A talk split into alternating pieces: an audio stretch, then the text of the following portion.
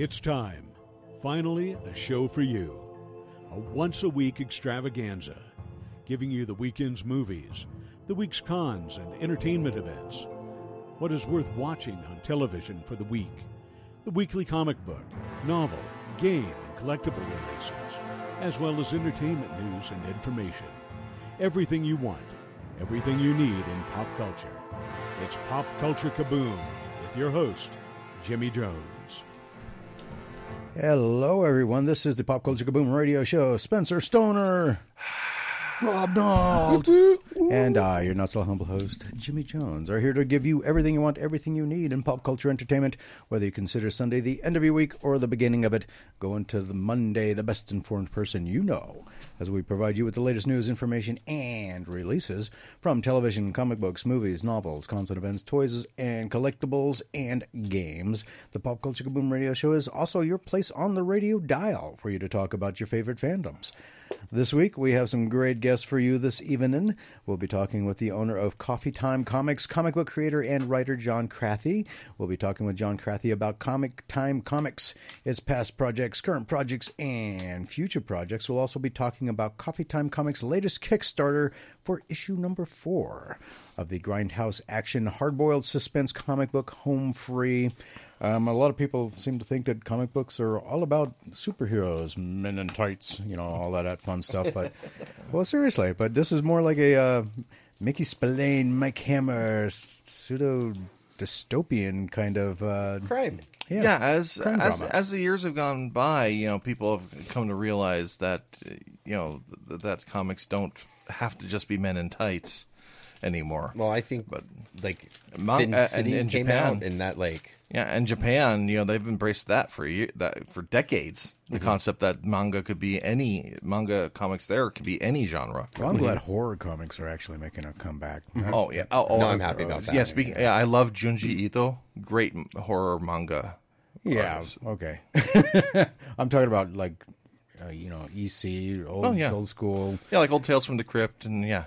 Yeah, Vault of Vault of Horror, all of that. Remember those? Yeah, those are great stuff. Yeah, a lot of people don't realize that the show Tales from the Crypt was based on those, those old E C comics.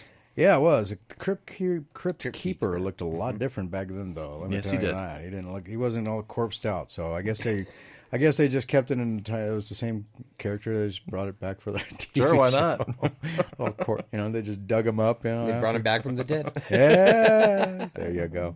Uh, we'll be talking to him about that, uh, Home Free, and how you can get the first four issues of Home Free and more uh, from the Kickstarter. Our uh, special guest this evening will be talking with the C O O of Action Fiction Games, Jaron Johnson, and composer Reed Reimer to talk about. They'll be here to talk about Action Fiction's latest tabletop role-playing game, the sci-fi horror game Cthulhu Dreamt. We'll be talking with Jaron, Jaron Johnson and Reed Reimer about Action Fiction as a company, as well as Action Fiction's past, present, and future projects, which I actually have up on my screen right now, too. Uh, they they are your your destination for unique, entertaining tabletop role-playing games and original board games. And so they're, and they got a couple of different uh, games going on that we'll be talking to them about. Uh, but they are also have a Kickstarter for Cthulhu Dreamt, so we'll be talking about that. Um, and we'll be talking with uh, specifically with Jaron Johnson about the game mechanics of Cthulhu Dreamt. And we'll be talking with Reed Reimer about the com- composing the music that inspired the game and how you can still get in on the ground level of the Cthulhu Dreamt Kickstarter and all of its unlocked tiers, because they did reach their goal and actually crushed or stomped it like a narc at a biker rally, actually. They got wow. Some, I mean, they, they seriously. Okay. Just, what an analogy. Yeah, it, interesting choice of mental picture there. You're welcome.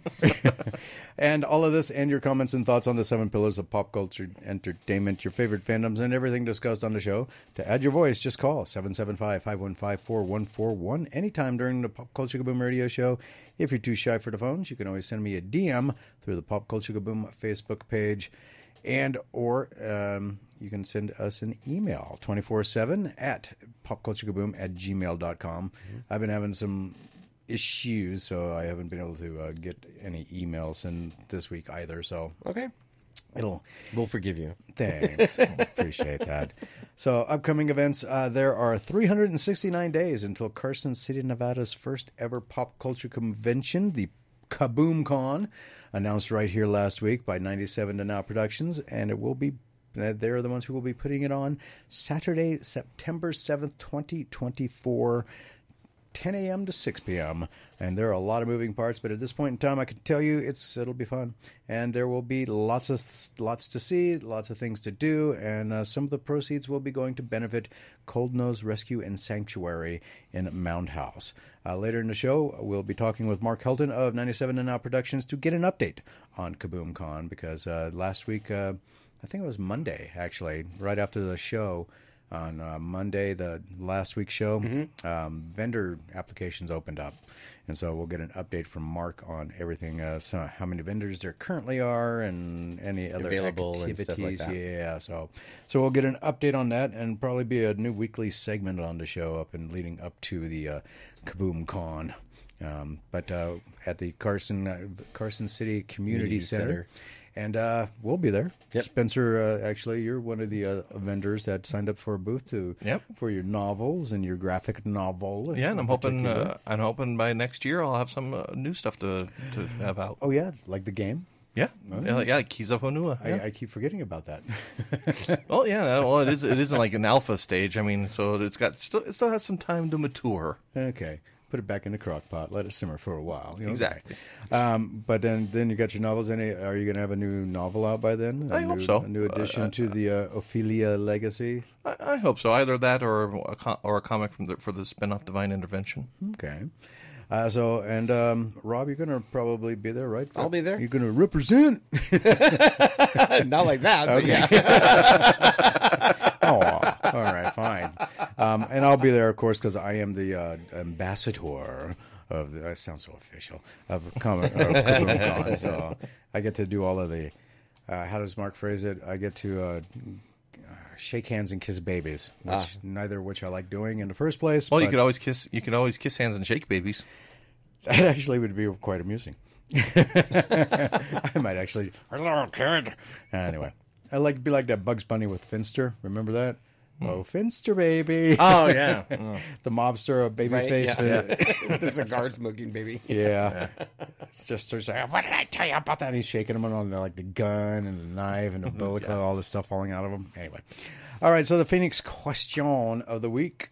Uh, in the sci-fi world of uh, cyberpunk's cybernetic and artificial life has become a staple. Uh, both, but it is the creative mind of the writer to weave a captivating story. The Phoenix question of the week asked, which of the following authors has created the most influential story? Uh, first up is William Gibson. Gibson's early writings are generally near-future stories about the influences of cybernetics and cyberspace, computer-simulated reality, technology on the human species. His themes of high-tech shantytowns, recorded or broadcast simulation stimulus, uh, later to be developed into the sim-stim package featured so heavily in Neuromancer, one of his novels, mm-hmm. and dystopic intermingling of technology and humanity are already evident in his first published short story, Fragments of a Holographic Rose, in the summer of nineteen seventy-seven issue of Unearth. Okay. Uh, Bruce Sterling. Sterling is a science fiction author known for his novels and short fiction about editorship of the Mirror Shades anthology. In particular, he is linked to the cyberpunk subgenre. Pat Cadigan. I had to really narrow hers down, I think. It was Pat? Yeah, it was Pat, I think. No, it was the other one, Anna Lee. She was the one I had to heavily redact. Uh, anyway, uh, Cadigan is a science fiction author whose work is most often identified with the cyberpunk movement. Her novels and short stories often explore the relationship between the human mind and technology. Her de- debut novel, Mind Players, Palayers, not Flayers, like D and D, was nominated for the Philip K. Dick Award in nineteen eighty-eight. Neil Stephenson. Stephenson is a writer known for his works of speculative fictions. His novels have been categorized as science fiction, historical fiction, cyberpunk, post Cyberpunk. Okay. What is post-cyberpunk? Uh, Steampunk? No. Steampunk. Okay. Yeah, basically, we're getting you're getting into like Mad Max territory at post-steampunk. Really? Isn't, isn't that post-apocalyptic, though? Well, yeah, because it's, because it's all post-apocalyptic. It's not cyberpunk. It's just a question. Well, yeah, but it's kind of devolving out of the cyber and going just more into the punk. because because you know it's post cyberpunk because there's no power source or limited power sources in addition, like how in Mad Max it was very limited gasoline. In in the in the uh, post cyberpunk, it's very limited power to be able to do to do uh, cyber stuff. So it becomes a little bit more Mad Maxy out there. Uh, very confusing, and I can't pronounce this word. Barrow Q. Bar- barbecue? What is that? B A R O Q U E. Baroque. Baroque, whatever that is. Uh, it's a type of art. Uh, uh, art uh, like um, uh, architecture. Oh, okay. Okay, what post-cyberpunk is intended to present a less pessimistic, more idealistic view. Vision. Oh, okay. Where I, cyberpunk I, is anti-corporate and anti-government, post-cyberpunk is willing to give both parties redeeming features. Oh, okay. So I was totally wrong. I was totally misremembering yep. it then. So it's propaganda pipe cyberpunk.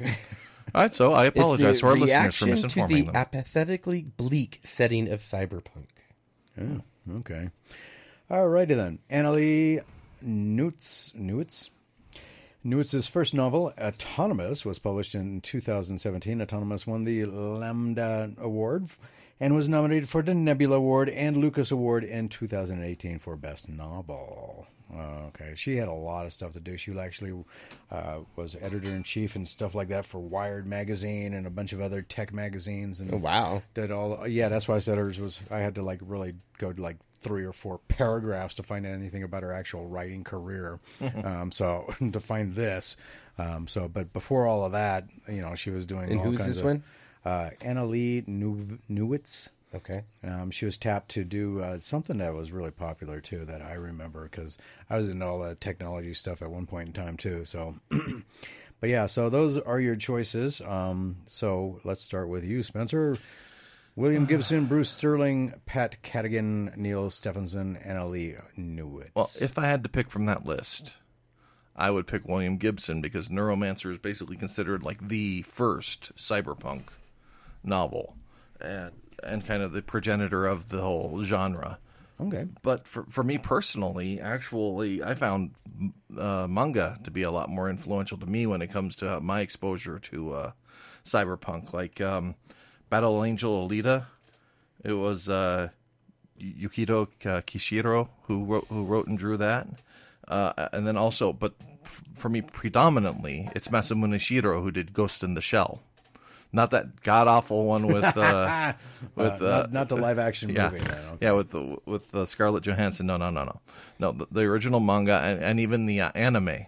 That, that that anime back in the nineties, the very first Ghost in the Shell movie, is what hooked me on anime to begin with, period, and no qualifier. Okay. Uh, okay, something else. Okay, sorry, got distracted by reading Eric's stuff, oh, okay. But he's listening. Oh, okay. He's like Fraser Crane now. I'm listening. Yeah, it's like, is that a threat? Is that a threat? I know, right? All right. Um, so out of that list uh, for you, uh, Rob? Um, yeah, I'm not familiar with any of those people, unfortunately. um, so I, after looking at who they were, the only two that I'm familiar with would be the uh, Pat Cadigan, who did novelizations of Alita, Battle Angel, and a bunch of the other Alita Um, manga. It's, she also has other, you know, books, of course. Mm-hmm. And then the last one, Annalise Needs? N E W I T Z. Yeah, okay. But she seems to me like she would be more influential since she actually worked for Wired magazine and the technology-based background. And that, I haven't read any of her stuff, but with that type of background, it sounds like she would have kind of, you know, influential stuff in her novels. True. Okay. Um... I can't say I'd pick anybody off this list, cause, but they did mention who I would pick in one of them's description, and that is Philip K. Dick. Right? Oh, yeah. yeah, fan, yeah I, that would be my choice because, you know, what he did. Uh, Do Androids Dream of ele- uh-huh. Electric Sheep? Yeah. A K A Blade Runner, right. You know, the Ridley Scott movie. So that was kind of a uh, Johnny Mnemonic. Who wrote that one? Mm-hmm. Was that Philip J.? I believe that was mm-hmm. Philip K. Dick as well. Yep. Well, see, so technically, isn't he the father then of cyberpunk? Well, um, Gibson came first, but I think Philip K. Dick, you can say, refined the genre to make it more recognizable to what it is now. All right, I'm going to have to look that up. I'm going to test that and see that one. Yeah, but yeah, but the other ones, it's like with post, it's like with post cyberpunk. You know, I completely misremembered what the genre itself was. So how influence is, influential is it if you can't remember what it is? Yeah, exactly. Uh, or by that point, it's just all confusing. It's like cyberpunk. It's like trying to differentiate musical subgenres of metal at yeah, like, that point. Like punk, cyberpunk, cowpunk, cowpunk, you know. Anything with the word punk in it. Yeah, pretty much. Yeah, so anything with the word cyberpunk yeah. in it. Uh, so th that is uh, anybody have a, an opinion on that? Feel free to give us a call seven seven five, five one five, four one four one. Um, but that is the Phoenix question of the week. Uh, let's get to the big story. Uh, the W G A strike is now officially in its one hundred twenty-fifth day. Oof. And mm. the SAG-AFTRA strike is in its fifty-second day. SAG-AFTRA, the guild that hundreds of thousands of actors belong to, including major movie and television stars, is preparing for a potential video game industry strike. Oh, geez. Oh, yeah. You guys didn't know that? Wait, this? So the voice actors in the video games or the... Yeah, okay. Or, or maybe the writers themselves, too. I don't know. Earlier this year, the Writers Guild of America went on strike after being unable to negotiate terms for better pay and conditions with studios. The writers have been on strike since the start of May, and as of right now, it looks totally unclear as to when the strike may be resolved. In July, SAG-AFTRA authorized the strike against major Hollywood studios, putting a stop to massive film and television productions, such as Deadpool three. However, some... exceptions had been granted for studios that aren't being struck. With that said, it looks like the video game industry could be next. SAG-AFTRA's board has voted unanimously to send out strike authorizations for its members for the video game industry.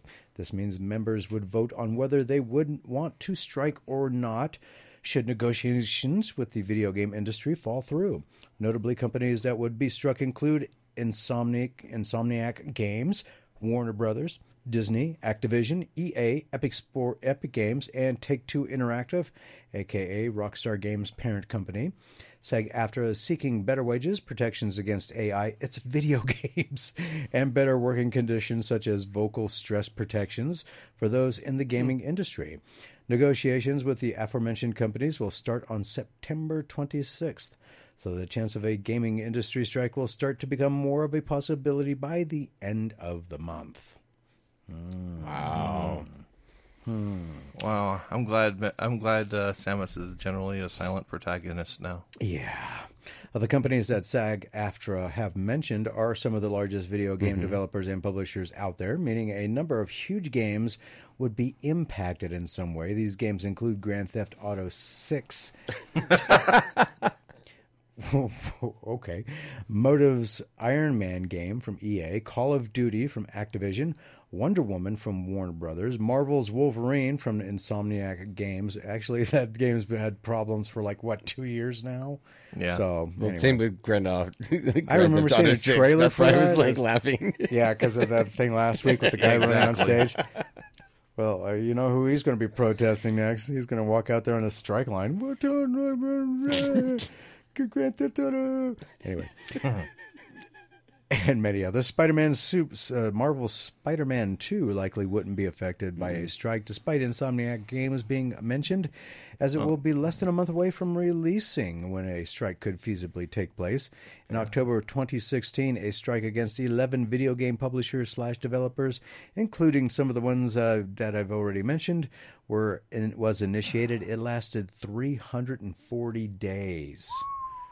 And was the longest strike in the history of SAG-AFTRA. Mm-hmm. The union asked for residuals for video game projects, but the studios said no.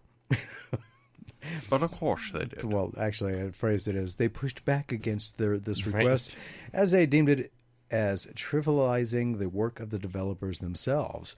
Although they eventually came to a conclusion, they were not able to secure residuals, but instead got the studios to agree to a sliding pay scale and a variety of other changes of, to how projects are disclosed to actors auditioning for a role. The strike didn't appear to cause any delays in productions.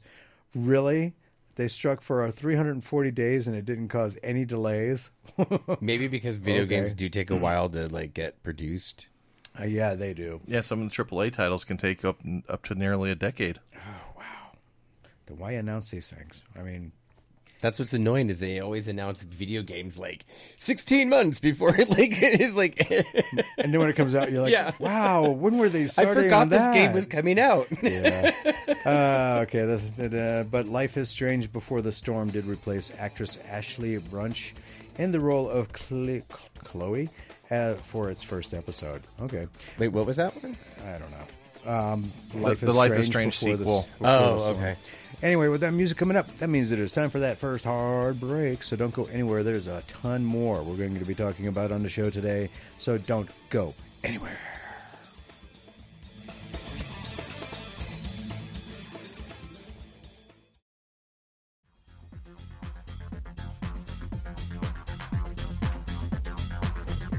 Welcome back to the Pop Culture Kaboom Radio Show. I don't know if anybody heard my drum solo just then or not. I was afraid. Of I was like getting into it, but especially uh, we're on the air.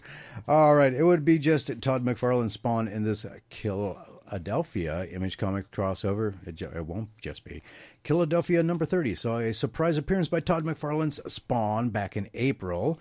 But no number thirty-one until the recent Image Comics November solicitations back in April uh, and, and, and a cover featuring Spawn. But it seems that it won't be just Spawn joining in with an Image Comics crossover. Huh. Eric Larson's Savage Dragon will also be taking part, part be part of the story. My English skills today are not that good.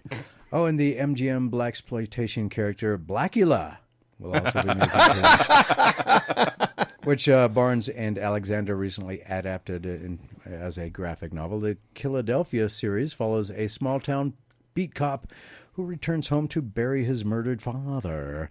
Revered Philadelphia detective James Sangster, Sangster Senior Uh, what he didn't anticipate is digging up, no pun intended, a mystery that will lead him down a path of horrors and shake his beliefs of, to their core. The city that was once the symbol of liberty and freedom has fallen prey to corrupt poverty, corruption, pro, pro, pro, poverty, unemployment, brutality, and vampires. Of course, you can't like how vampires. Can't have Blackula without vampires. That's true. Now it's up to Jimmer and an unexpected companion, unexpected companion to uh, what uh, to stop to stop long thought dead president of the United States John Adams from building an undead army well, well, and staging well, long a thought new. dead. So is he a zombie or is he actually alive? And we just like somehow kept him alive. I'm confused. He's right a now. vampire. Oh. He's a vampire. So he's That's, undead. Okay. Uh, yeah. Oh, yeah. The uh, long-thought-dead president of right. the United States, John Adams, was building an undead army and staging a bloody new American Revolution. Uh, okay. Huh. That's, that sounds a lot more ambitious than the than the John Adams I studied in school. It it's all like, you know, what was it? Uh, Abraham Lincoln Vampire Killer. Vampire, vampire Slayer. Slayer. Yeah. yeah. That was actually a weird movie. It was kind of funny. I liked it. like, it was so over the top goofy yeah, right? that I was just like, "Are you kidding me?" I liked it. No, but, so how did he get his superhuman strength? Just by cutting logs? I mean, come on, it's like One Punch Man, right? You know, one hundred push-ups, one hundred sit-ups. Suspension of disbelief. Yeah. Okay. Killadelphia number thirty-one will be published on the fifteenth of November. I love so that just name, Killadelphia. Killadelphia. Uh, I, I think that's what they're going to actually change the name of it if they keep up with what they're doing in Philadelphia right now. But anyway, Valiant Entertainment appeared to give up the ghost of its of ghost in their in their publishing plans earlier in the year, and recently, Bloody Co- Bleeding Cool pointed out that all of their solicited books, X O Manowar Unconquered and Ninjak Superkillers, had been canceled. Hmm. Now new wow. Valiant, Valiant publisher Alien Books has stated that both these titles will return in December, that they will be present at October's New York Comic Con, and that in February they will publish a very Valentine's Day special. Walk, walk, walk. Valentine's. Okay. Yeah, that's a that's a that's a mouthful of a pun right there. Yeah, that it is terrible. I'm surprised I got it out. Actually, how I'm reading shit today, stuff today. Ooh. I know that was close. Got close on that one. A heartwarming anthology featuring Doctor Mirage, Faith Archer, but no, isn't it uh, Archer, Armstrong and Archer? Oh, uh, yeah, but it might just be Archer. Yeah. Armstrong may not be on that in that comic. He ain't in this one. Bloodshot, Ninjak, and more, unless he's part of the and more part. And come March, gear up for the new Britannia Saga, an electrifying Livewire escapade, and the universe-expanding premiere of The Valiants, destined to redefine heroism across dimensions. Hmm. Redefine heroism across dimensions. Multiverse. But that's just goofy. Indeed. And that we're hoping to, and this is a quote, and that we're hoping we're keeping some surprises cloaked in secrecy, but rest assured. Are you all right over there? Yeah, sorry, you said escapade. It came into my head. Janet Jackson, sorry. You're over there grooving. I'm like, I don't hear nothing. My hearing going too. I'm like, oh my God. Oh, yeah, you were rocking out to the bumper music. I mean, he, he, he, he there was rock music. Out. Yeah, he could rock out to the squirrels in his head. In Not, head. But it wasn't in my head. Okay. Hey, Just, you're the one that planted the squirrel nut in there. I guess I did. All right. Uh, favorite Valiant icons are primed to rise, rise within those first six months of Valiant twenty twenty-four, weaving tales that, that'll resonate far beyond the final page. Hold tight for Alien Books and Valiant are charting a course f- toward unparalleled storytelling magic. Brace for a universe of wonder. I like how they said they were hoping to kill, still keep their secrets. Like, I know. Well, you never know with leaks these days. You know, everybody leaks everything somehow, for some reason. All right, so from the comic books being released September sixth, at least here, I highlight the number one issues and or major story or anniversary issues that are being released because those are the ones that have the most value interest to collectors and investors. Don't base your buying decisions solely on my opinion. It is, after all, only my opinion. To keep the list to a minimum, I do not include it. Trade paperbacks, graphic novel collections, hardcover, vo- softcover volumes, or reprints. If you are an independent comic book company or creator and you have something coming out, please let me know by sending me an email at popculturekaboom at gmail dot com. Put upcoming comics in the subject line and include in the body of the email the publisher's name, the title of the book or books, when the book or books will be coming out, and the issue number so I can add your book or books in the future. Um, just F Y I, if you have a Kickstarter, um, that does not necessarily mean that they will be coming out for public consumption. So, but if you do have a Kickstarter, please send me an email, or if you have a Kickstarter coming out, email me that way, and I'll have you on as a guest on the show as opposed to um, rattling off a book that uh, only those who put in for it can get. First up from Aardvark Venom, Venom, Cerebus in Hell presents Aardvarkian Splendor, number one one-shot. That was goofy. An Aardvark? Is, is it like an Aardvark character? Mm-hmm. Well, yeah, Cer- yeah, Cerberus is an Aardvark. He, he started as a... Uh, uh, um, parody of Conan the Barbarian, actually, and it just kind of evolved from there over the years. Okay. Oh boy, I'm not going to respond to that one, Eric. I'll get kicked off the air for that one. Advent Comics, uh, you, Eularia's Jewels and the Power of the Gems, number one of two. Hmm. Very uh, U L R I U S. That sounds like you got it pretty close. Close enough. Ahoy Comics has Project Cryptid, number one of six, with two cover variants. Yay, cover variants. American Mythology Productions has Phaser Universe, number one, with four cover variants. Starring Sonia Devreau, Renegade Road Raider Riders, three, number one, with two cover variants. Okay, three, one, two.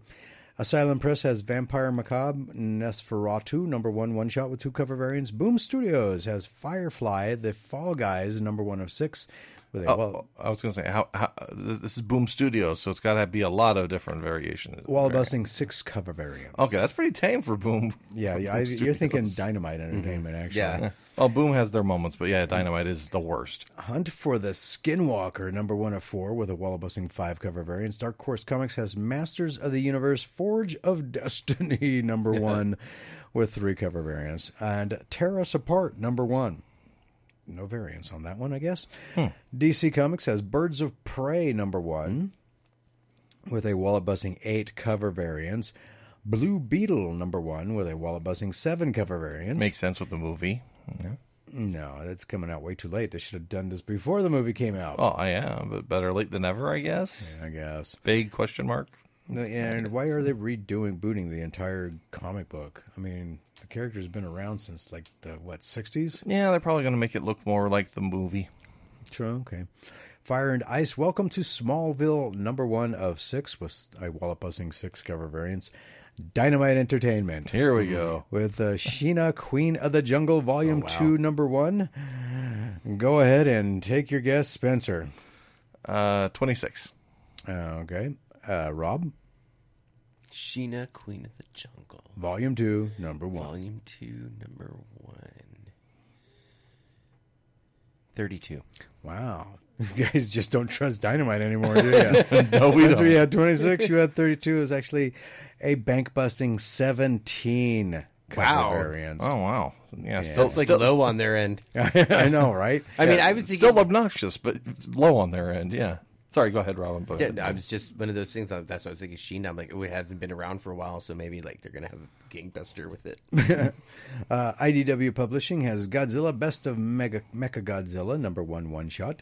Image Comics has Kill Your Darlings number one with a four with four cover variants. The uh, Broadway musical coming soon. Uh, Mad Cave Studios has Crusader number one of four with two cover variants. Marvel Comics has Ghost Rider Wolverine Weapons of Vengeance Omega number. Number one, the longest title of the week, I think, right. uh, with two cover variants. Silver Surfer Rebirth Legacy number one with a wallet-busting six cover variants. Squider, Spider-Gwen Annual number one with four cover variants. Massive has Bad Omens Concrete Jungle number one of four with a wallet-busting eight cover variants. Reflection number one one-shot with a wallet-busting five cover variants. Scout Comics has It Eats What Feeds It number one as a Scout Legacy edition. Xenoscope Entertainment has Van Helsing Horror Beneath number one one-shot with four cover variants. Yeah. So, all right. So that was uh, all of that. So after a wild, successful run in Philadelphia, Cooper Jordan Entertainment will bring Saw the Musical. Saw the Musical. The unauthorized parody of Saw off-Broadway oh, okay. this fall. It will begin performances on September sixteenth in advance of its opening on Sunday, October first. The limited run is slated to run through January first, twenty twenty-four. You're still just cracking up about that, huh? I'm in a trap. I'm in a trap. I'm sorry. I wonder if Jigsaw's going to have any songs. I would like to play a game. I would like to play a game. Tell me how you're saying. Find the key. Did you find There's the key? A tumor in my brain. Oh, yeah, I hope I don't have to dig out my own eyeball. Wow. Oh, boy. This is going to start, start a revolution. Of... Sorry. All right. That's actually humorous, though. Uh, it'll run through January first at the A M T Theta in Midtown's Theater District. Saw the Musical hilariously captures the events of the first movie. How? I, I just want to know that. Parodying the Saw that started it all. The Saw that started it all. It's got to be the, like, okay, so, like, cause, like, in that one, the big thing was that he was there the whole time in the room, you know, but you thought he was yeah, dead. Playing so, dead. Yeah, wow. So I'm, I'm guessing, like, there's got to be, like, he's got to be, like, looking around at them, you know, like, you can't see me, you know, like, I'm still alive. You see, and here's the narrative in between. It'll, like, uh, it'll be like the whole room's lit, and then it'll, like, the, the darken spotlight. And spotlight right on him, and he'll, like, sit up and put his, you know, his chin on his elbow, on his hands on it while he's on his elbows, and just start singing a song. Uh, anyway. Uh, following that, from there, Lawrence Gordon and Adam Steinheit found each other found each other for the first time in the bathroom trap while they follow the rules as they will oh, will they follow the rules as they discover each other's secrets. Will they escape the game in time and saw right th- and saw right through a love story with fluidity and lots more fluids. Saw the a musical. Love story. That's what it says. A love story with fluidity. Uh, Saw the Musical is Little Shop of Horrors meets Avenue Q, pushing the boundary on sexuality and how to love. It, well, I don't remember much of the way of yeah, sexuality okay. in the first so maybe Saw. That's, maybe that's part of the parody then, I guess. I don't know. And then Avenue Q's like known for like their like puppets. Like, is there going to be puppets? Like... Only the leg, apparently, when he's sawing it off. I don't know what's going on here. Parental advisory, explicit content. Okay. You I have to wiggle my you toes. Think, you think there'd be explicit like content in something called Saw the Musical? but, but, oh, there wouldn't be? But that way my leg mean? goes. No, that's totally kid-friendly. I mean, oh, yeah. Oh, yeah. Let's, let's get them to watch the musical, then they'll watch the movies. All I can picture now is like this is going to be like, you know, if they did like Evil Dead of the musical or something. You well, know, like, there is an Evil Dead like fire hydrant stage show yeah, that they yeah. do, and like they seriously like it's it's like going to a Gallagher. Yes, uh, yeah. it is. My brother went, and like yeah, it's ridiculous. Uh, you mentioned puppets with, with like the foot. Now, now all I can think of is Carrie Elway's going, you're holding well, a holding I, a foot, that, going going. Sarai, Sarai. That's I was like, I guess got so many weird visuals with the puppet foot. So. Wow. Okay. Uh, you can get tickets now if you plan on being in the New York area. Oh, my gosh. At I wish I was. In all honesty. saw the musical dot com. Let me just go check it out and see if they got clips. Oh, they've got to. oh, I hope so. Oh, please please, uh, please, somebody, break, please somebody break the golden rule and film it. Oh. Cell phones nowadays, there's no problem. You just That's hold what it I like... mean. Okay. Well, sometimes they'll like they'll kick you out. They'll take your, you know what I mean. They'll they do. If they see you, but if you hold it like to your chest like this, oh, trust me, man. Those actors on stage, they can see a lot going on. See, I, whenever I've been on stage, I can't see anything. I, I got the, the, the lights are in my yeah. eyes. Yeah, I just I can't. Maybe see because anything. Like the stage, it's different with than a concert. I guess I don't know. Oh, I, I well, I'm, I'm stage show. Pres- I used to I'm, I'm guessing it depends on the lighting of the mm-hmm. of the play or whatever. I mean, because you're always hearing about them calling out. People like, what are you doing? I can hear you talking, and like, you know, well, I can yeah, see you, like, blah, blah, you know, like, yeah, yeah, like, uh, like, like, like the only, plays only of like are... Little Women and oh, stuff. Oh, yeah. Really? Oh, no, yeah. Anything that's, that's like dialogue heavy and stuff that, that that the lighting isn't super dramatic. I think that the, the, the actors can probably see into the into the audience pretty well. Well, like mm-hmm. Patti LuPone is like notorious, notorious for that, for being yeah. able to spot like people in the audience like not paying attention. Well, like, uh, just pay attention to what you're doing. I yeah. mean, don't worry about the audience for Pete's sake. Come on. No, but I mean, seriously, though, I mean, I, I completely understand, like, where they're coming from. All right, saw the musical dot com. I'm going to go check it out later tonight to see if there's clips, just because. Uh, with that music coming up, that means it is time for a hard break. So we'll be talking with Mark Helton from ninety-seven to Now Productions when we get back. So don't go anywhere. More Pop Culture Boom Radio Show next.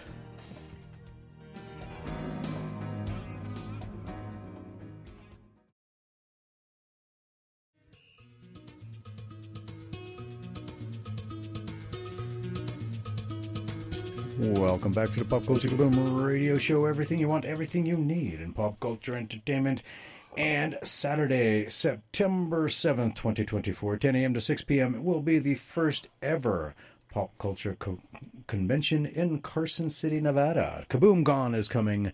And here to talk, tell us uh, thus far, I mean, it was just announced last week, uh, but Mark Helton from ninety-seven to Now Productions is here to give us an update on KaboomCon. And how are you, sir? I am uh, in shock. I am overwhelmed. Wow! Well, I think somebody caught the last uh, last segment. We're getting another caller. We're getting another caller. Really? Okay. Yeah. Um, punch him in a, up top, top, right. top, top, top. There you go. Hello, caller. You're on the air. Uh, what is your name and where are you calling from? Good evening, gentlemen. This is Jim from Carson City. Hey, Jim. Hey, Jim. Jim. Meet Mark from uh, ninety-seven and Now Productions. He's on the line as well. I wanted to uh, chat with you guys about a movie, if this is an okay time. Uh, not really. Um, not a good time? Okay, that's okay. I can try and call another time. Yeah, call back in like ten, twenty minutes. ten, twenty minutes. Got it. Thank you. All right. All right. Sorry about that, Mark. The joys of live radio. No, no. It's, it is all good. Okay, uh, so uh, Sunday, Saturday, September seventh, twenty twenty-four is KaboomCon here in Carson City. They're the first ever in Carson City, uh, and uh, time for an update. So it's been a week since the announcement, literally a week since the announcement. Um, what's going on with KaboomCon? Uh, first and foremost, I have to say that I am very overwhelmed, to say the least, uh, by the response from, you know, a lot of people in Carson. Uh, as, as you know, uh, we did get Carson Now to, to throw a post out for us, uh, put us up on their page. The response, you know, well over four hundred likes. And, wow. Um, you know, uh, tons of comments, almost one hundred comments, people talking about it, excited about it, sharing it. Um, just huge, massive outpouring. Uh, we've gotten uh, some indirect coverage over on Colo eight on their website already. So, you know, huge, cool. huge, un- unexpected. And I can tell you as of right now uh, that we have thirty-five vendors that have signed up. Wow. Not others. necessarily have paid and are confirmed, but thirty-five that have signed up. Wow. Nice. So you're, that's like over, well over fifty percent. Uh, indeed. I've, I've been sitting here trying to figure out how I can finagle the space to accommodate as much as we can. And uh, it is, it is getting tight. I cannot stress the fact that uh, we're running out of space already. Wow. Mm. Uh, it, well, it kind of shows that this place is hungry for, uh, for right? a good convention.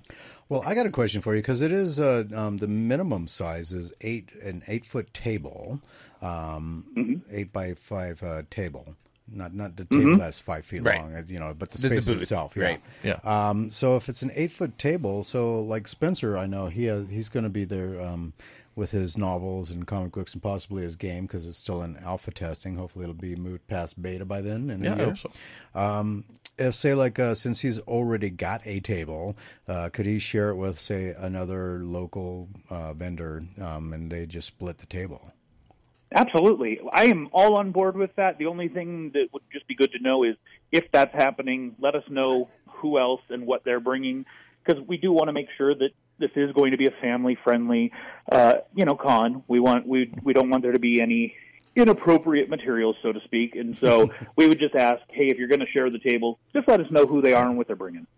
Okay. All right. So, so no playing clips from Saw the Musical. Oh, you know, actually, no. I want to see clips from Saw the Musical. Did you catch that last segment, sir? So, as a musical theater individual, somebody who has performed in well over fifty, fifty performances, who is a lighting designer as well, um, yes, you can absolutely see the audience, and they can be distracting. Just putting that out there. Okay. See, I, I, I have, my eyes are ultra light sensitive, so I could never see anything past those mm-hmm. lights. So, well, there's a difference between being in a rock band with mm-hmm. rock lighting and strobes and stuff flashing by your face, but if you're in a musical or a play and you're, you know, the, the lighting is pretty stagnant. It's not necessarily moving or strobing right. or. You, it's a whole lot easier. Well, mm-hmm. I, I actually I was in a couple of stage productions when I was in high school. So that's that, that's my only acting experience, quite honestly. But um, yeah, I so and that's where I kind of discovered that I was like, okay, I can't see nothing but the stage. I'm just yeah. going to look at the stage. That's all I can see. So, but so For that's sure. so if if you're okay with it, I'd love to call out the vendors that we have to date. Okay, that are that are confirmed. Confirmed. We've got. We've got Gen seven Comics from Talmage, California. They're an indie comic book company. Cool. We've got Kyber Cave from Vacaville, California, who do combat sabers. Ooh. Oh, I like lightsabers. Everything, yeah. Everything Resin from Fallon, Nevada, and I think the name says it all. Right. Stephen H. Provo, who I think, uh, is he on next week? Is that right? Uh, yep. uh, He'll be our guest on the show next week. Yeah. So there you go, uh, author. We've got, and this person made sure to put author in their name, so it's author Spencer Stoner. uh, I Not hope to I be confused right. with the other Spencer Stoner out there. I, well, I I, actually, there actually there is another Spencer Stoner. That's why I had to put author Spencer Stoner in my website. So ah, really, yeah, wow, okay. yeah, he's a documentary photographer type of person. Ah. Interesting. Huh, okay. Yeah, so far, not far, confused, yeah. we only have the author Spencer Stoner. Yes, yes. So. Not the not the documentary film photographer, yeah. yeah. Yes. Uh, we've got, and I, I'm going to butcher this, I'm sure, Tenebris Anima, Anima Comics, based out of Reno, Nevada, who do original artworks. Okay. Nice. Angela Laverghita Books, who's from Reno uh, as well, an author. Okay. Never heard of this one before. This was interesting. You guys probably have. Goblin Card Belcher from Sparks, Nevada. Trading uh, cardboard games, tabletop games. Yeah, they had a table at RageCon, actually. So, okay. Cool. We've got Stephen Meyer Art from Sparks, fantasy artwork. Okay. Uh, I'm going to butcher this one. Michael K. Falciani, and I'm sure you can correct me, Jimmy. It's Falciani. Yeah, he's been on the show before, yeah. too. He does the, uh, the Raven and the Crow series. Yeah. Mm-hmm. We've got Jam the Artist from the San Francisco Bay Area, who does original and unique artwork. Mm-hmm. And Lawrence and Diego Iriarte, again from the San Francisco Bay Area, comic book writers, artists, and film producers. Who did uh, Lymphio, Lymphio with a uh, Vengeance. Lymphio with a Vengeance, yeah. Mm-hmm. Yeah, I got, I, I got some great pieces correct. of art from them at ArieCon. So, all right. Wow, already an awesome lineup of God. So, um, and uh, further, I know that there's going to be a couple of things announced uh, later on, because we still got over a year until, you know, Uh, what is it, a year and four days until uh, the, the convention. So I know there's going to be a cosplay contest as well. as well. I've got some information on that. Ooh, okay. Oh, do tell. So we're going to have five categories. D C, Marvel, Indies, so pretty much anything else, anime, and group. Okay. So each... Each of these are going to have some great and awesome prizes that we'll announce later. We're not going to announce them right now. Right. Uh, the contestants, though, will need to register prior to the event. We'll, as we get closer, we'll get that registration set up for people to be able to do it. Uh, they will need to pay for an admission. Day of, they're going to need to arrive and check in prior to eleven thirty a.m. because at twelve p.m. we're going to do a cosplay parade where we'll bring each of the contestants up on the stage, introduce them, let them show off and uh, show out, and then we'll announce the winners later in the day. Okay. Wow. And there's also going to be raffles, uh, if I uh, correct? That's right. There are going to be raffles. We're we're seeking uh, sponsorships uh, for any local businesses or even national businesses. Um, and so, uh, you know, we, we will be raffling lots of things away. We've already uh, heard from some of the vendors that they'll be given donating pieces for that. Uh, because ultimately this is partially to raise funds for some five oh one c threes, you already mentioned earlier, Cold Nose uh, Rescue and Sanctuary up in Mound House. Mm-hmm. And, as a matter of fact, I can now finally say another five oh one c three, the one you're sitting in right now, ninety-five point one K N V C, Carson Valley, or I'm sorry, Carson City Community Radio. Ah, cool. Okay. So, so, uh, some, so funds will go be going to that. Um, and there's also going to be an art contest, correct? And I have some information on that for you. Okay, do share. Wow. We're going to have three categories. Children, up to twelve. Mm-hmm. Youth, thirteen to seventeen. And adults, eighteen and up. Is Again, there... prizes will be announced later. Art pieces should be original and follow the theme of, and here's the important piece, everyone. Here's the theme for this art contest. First edition, humble beginnings. I'll let you guys interpret that as you will. But that is the theme. First edition, humble beginnings. The submissions will need to be submitted prior to the event so that we can have them on display at the event.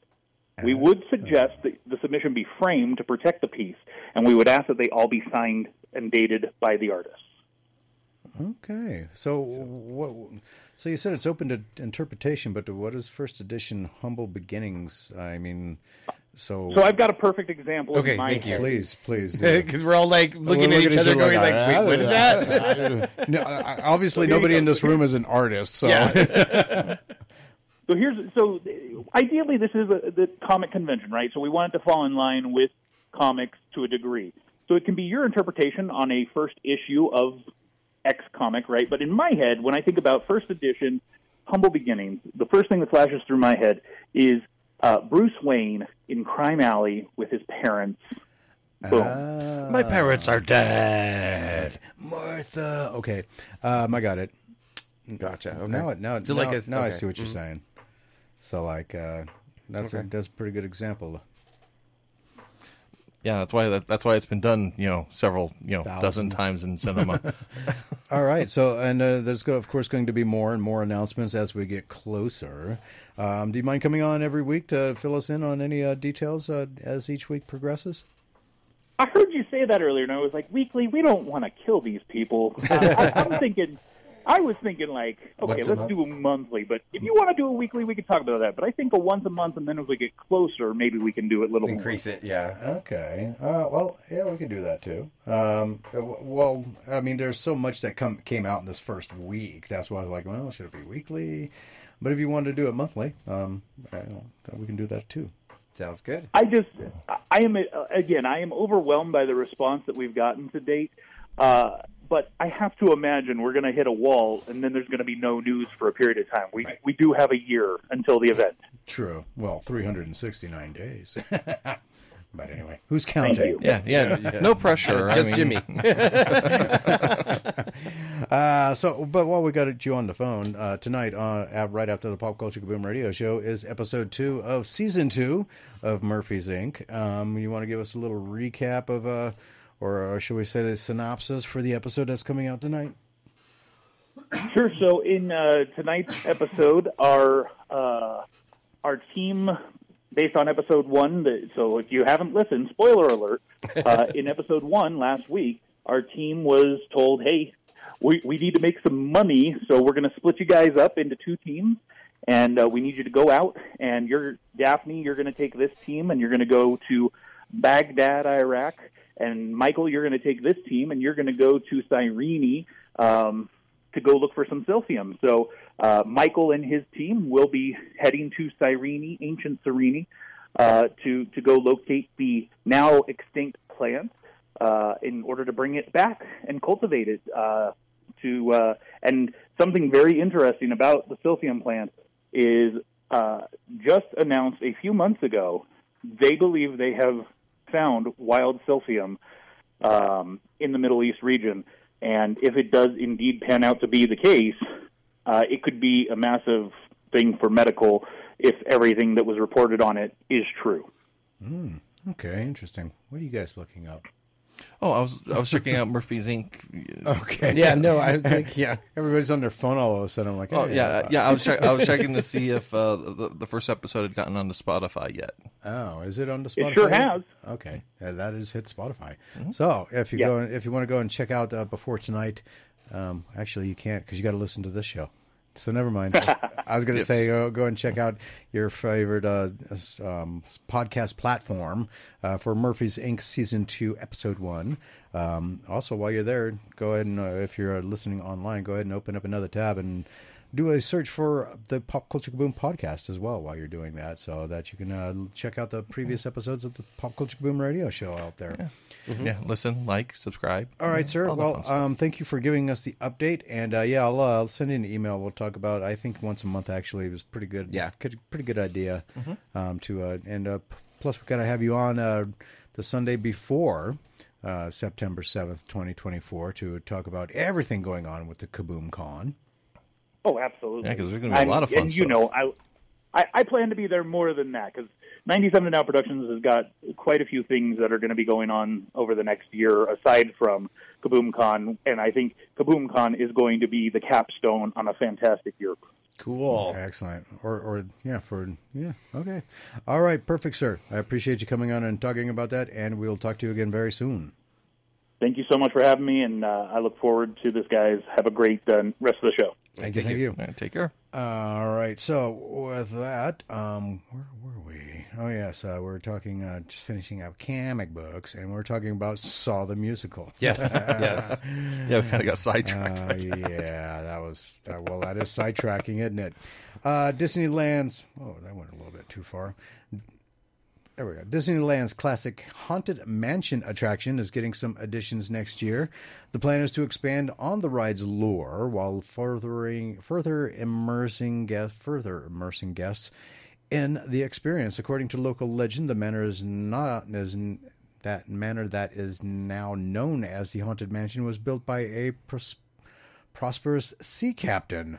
All those decades later, the staff has faithfully maintained its haunted grounds. The planned expansion will expand the outdoor queue the, and build upon the gardens, giving guests a more interactive experience. What, are they going to put Venus flytraps out there or something? A little Audrey two in the garden area? The new gardens are inspired by Ma- Master Gracie, Madame Leota, and the One-Eyed Cat. Mm-hmm. How can a one-eyed cat inspire anything in a garden? Gravestones. Okay, uh, okay. that's I, I don't kind of, like if I, it, as if I remember correctly, like the um, the new queue at the Orlando one actually has interactive like gravestones. Uh, so that's what I'm assuming that they're going to be putting something similar in. Oh, okay. Well, I'll have to leave it there because when we get back, it'll be time to speak with Mister Mark Crathy of Coffee Time Comics. So don't go anywhere. We'll be right back with more Pop Culture Kaboom Radio Show right after this.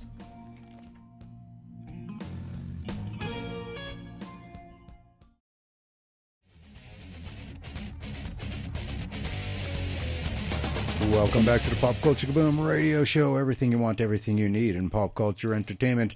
Our next guest is Mister John Crathy. He is the owner, operator, and writer at Coffee Time Comics. He has a Kickstarter out for his comic book, Home Free. You can get issues number one through four right now of the Grindhouse Action and Hard-Boiled Suspense. And congratula- I want to be the first one to say congratulations, sir. You have reached your pledge level for the uh, comic books. Thank you. I appreciate that. We have. That's really, really exciting. But, but there is still three days to go, so there is still time. Anybody listening right now, if you want to go to uh, um, Kickstarter dot com and projects, look up Michelle Lodge, Home Free, and uh, or go to the Pop Culture Kaboom Facebook page, and you can look up and you'll find me where I've shared the links from Coffee, or Coffee Time Comics for the Kickstarter link, and you can go and check it out from there. Lots of good stuff that they got are going to be providing for you. Now that they've met their funding goal, uh, what you will get is, as a thank you, is uh, you will have your name listed in the book, as well as a logo sticker, a character bookmark, and a noir-style postcard, uh, mm. which is really cool and interesting, having a noir-styled postcard. Um, so tell us a little bit about F- Home Free. What is it? I know it's a kind of, it's not your usual superhero spandexy uh, uh, type of comic book. It's more like a, it sounds more like a uh, kind of a, uh, shall we say, detective cyberpunk, um, detective noir, kind of post-apocalyptic f- dystopian yeah, future. No- Yeah, you got it somewhat. Yeah, basically it falls in the realm of crime comics. Um, it kind of is like issue by issue. We do a little bit of different things with the um, the genre. Like, you know, the first one's very much noir. The second issue kind of goes into some grindhouse action kind of stuff. Uh, third issue, uh, it's because kind of, it's kind of like a road trip comic, so it circles down to Nevada through that one. So we go more like Western noir. And then um, and the fourth issue that we're funding right now, uh, it just goes all, all out like urban warfare kind of craziness. So um, the story is about Sarah. Uh, she's a drifter um, who's been just sort of running from her problems all her life.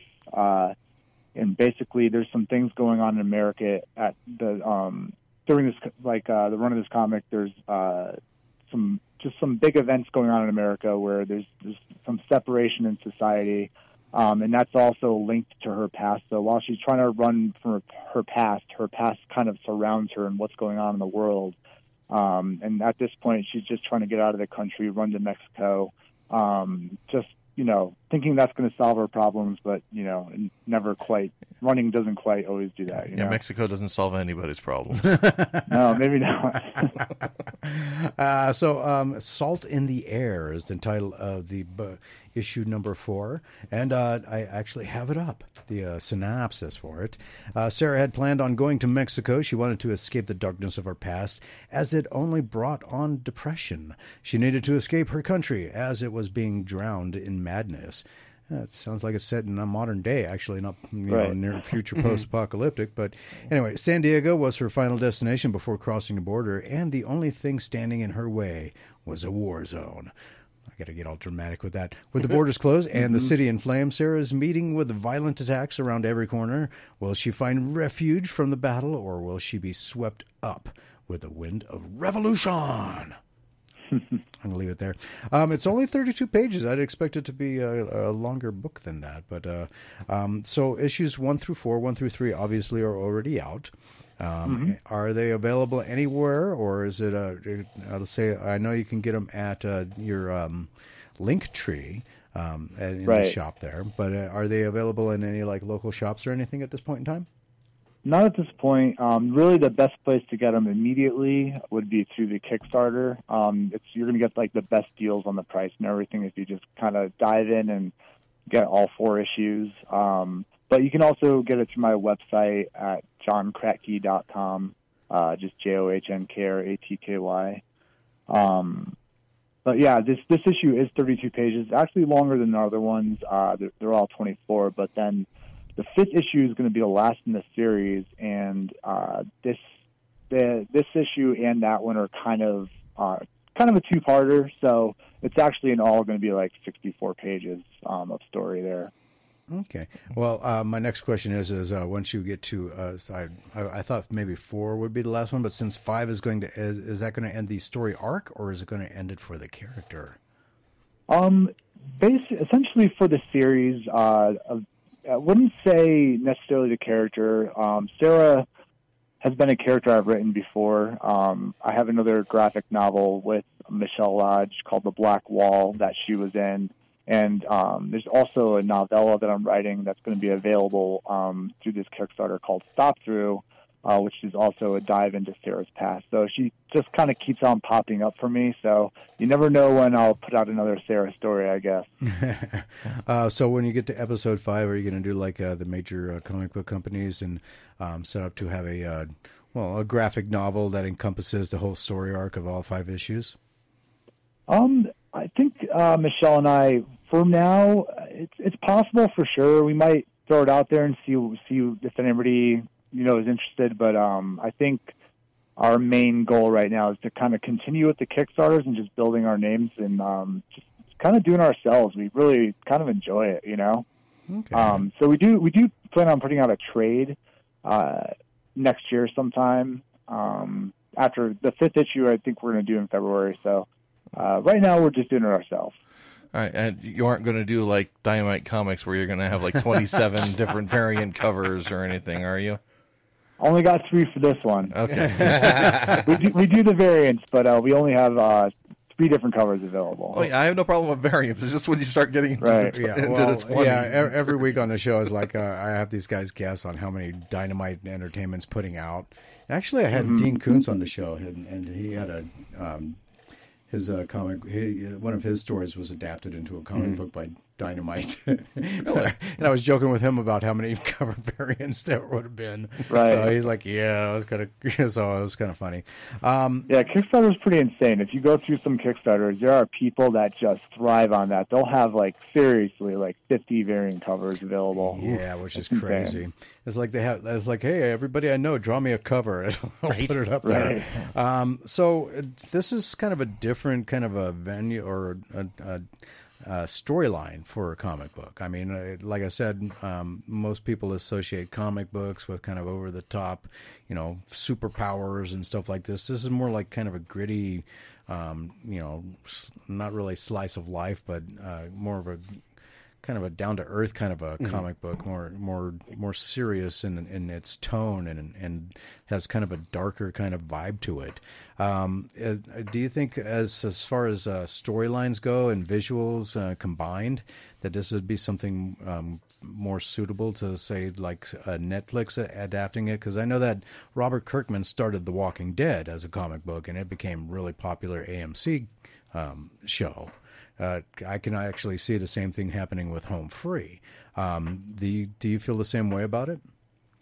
Uh, yeah, I mean, you know, I think anything's ready for adaptation, you know, um, into uh, whatever medium is available. Uh, but yeah, yeah, sure. I, I, I would say, like, if anything, it would be definitely definitely something where you can get away with a little more. Um, it's it's not like an ultra-violent comic or anything, but it's the the violence that does exist in it is very much in the real world, and it's very it should be shocking because it's it's not pretty, you know, mm. um, it's, and it's not supposed to be like glorified or anything.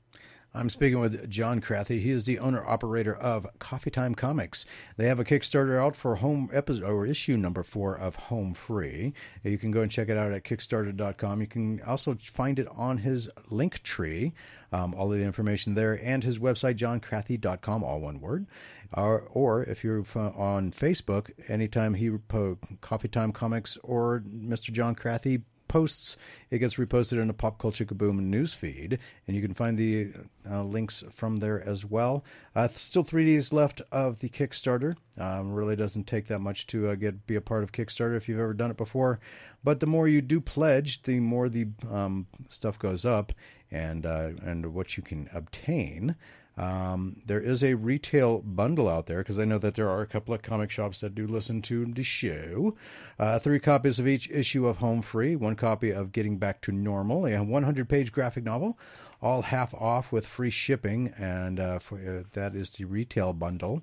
And so you get a total of six items included in that. Am I reading that right? Yes, I am. And additional add-ons. Um, you can get a big digital bundle if you're not into physical comic books. I don't know why anybody wouldn't be into physical comics, but yeah. Hmm. That's uh, and a big coup de grace. The big one that you can get is uh, way down there at the bottom, which is the noir portrait. Uh, Michelle will mem- memorialize you in a noir-styled portrait. You can either trust her with the details or come up with your own. Detective, femme fatale, criminal. Mm. I don't know why I looked at you, Spencer, but anyway. Because I could just picture you like in a fedora and uh, like a suit, a big old cigar out your mouth or something like that. Uh, yeah, gambler, you won't get me, Coppa. She... Yeah, roll the dice and look really, really cool. And that is the ultimate one you can get. Um, so um, I recommend, and all of these will be delivered on November of twenty twenty-three, so not that far out. Um, so, sir, and uh, plus it's uh, since it is the top tier, you get everything before it. Um, so, yeah. Um, so uh, what is next for you? Do you have any appearances coming up that somebody can go and see you, take a look at issue one, two, and three, all of that fun stuff? Um, yeah, I'll be doing Rose City Comic-Con uh, up in Portland, uh, Oregon. Um, that's at the end of the month. I forget the exact dates, but it's it's with, like in two two weeks, basically, two and a half weeks or so. Okay. Are you going to be at KaboomCon next year? I, I actually saw that. I, I'm, I'm definitely going to reach out, man. Okay. Awesome. Oh yeah, it'd be nice to have you there, um, and uh, check out everything you're going to, and check out everything you're going you, that you are doing, and uh, hopefully by then I'll hear you can say, "Hey man, uh, keep it on the down low because N D As," but we got a movie deal. That'd be fun. All right, sir. Thank you again for uh, coming on and talking to with us about Home Free. Like I said, you can go and check out everything at Linktree, um, as well as his personal website, John Crathy. Dot com. I'm I'm totally mispronouncing your name too, aren't I? It, it's fine. It's John Crathy. I mean, it's it's basically there. You know what I mean? Um, if, if anything else, too, Instagram and Twitter um, at Coffee Time Comics, and comics is with uh, an X at the end mm-hmm. instead of a C S. Okay. Well, uh, safe travels to the Rose City Comic Con, and uh, hopefully we'll be talking to you again in the near future. Oh yeah, thanks for having me on. I appreciate it. No problem. You take you. care. Take care. All right. Thanks, guys. Oh, Eric, what note? Uh, uh, all right. Okay. Eric, translation services. Eric okay. just did that. I don't know why. yeah. Um, I, I don't know why either. He's. okay,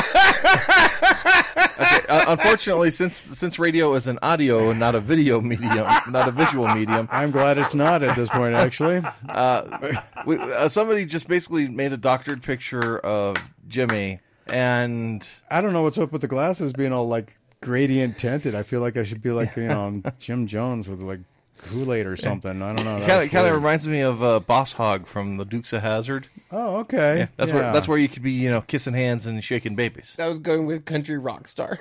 Thanks. All right. I, I think it's funny that he was more insulted by country rock star than he was Boss Hog, the bad guy from the Dukes of Hazzard, who didn't wear sunglasses. So that's why I'm like, okay, nobody will get that, because um, nobody will get that reference.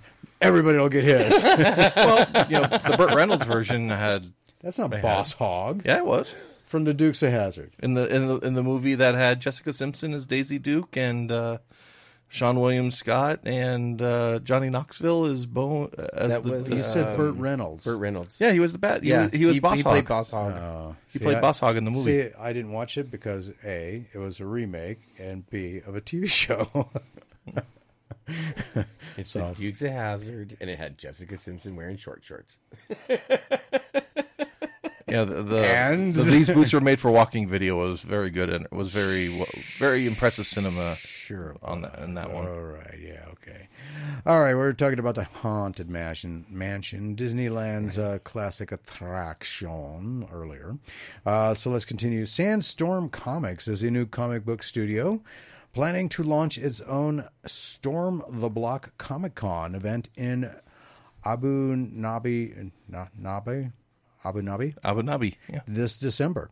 First teased at the tenth Annual Middle East Film and Comic Book Con in twenty twenty-two, they made their first American appearance at the San Diego Comic-Con this year and began, began recruiting talent for their first ever event in Abu Dhabi. Sandstorm will also be releasing preview issues of their first thirteen comic books created with local authors and renowned international artists.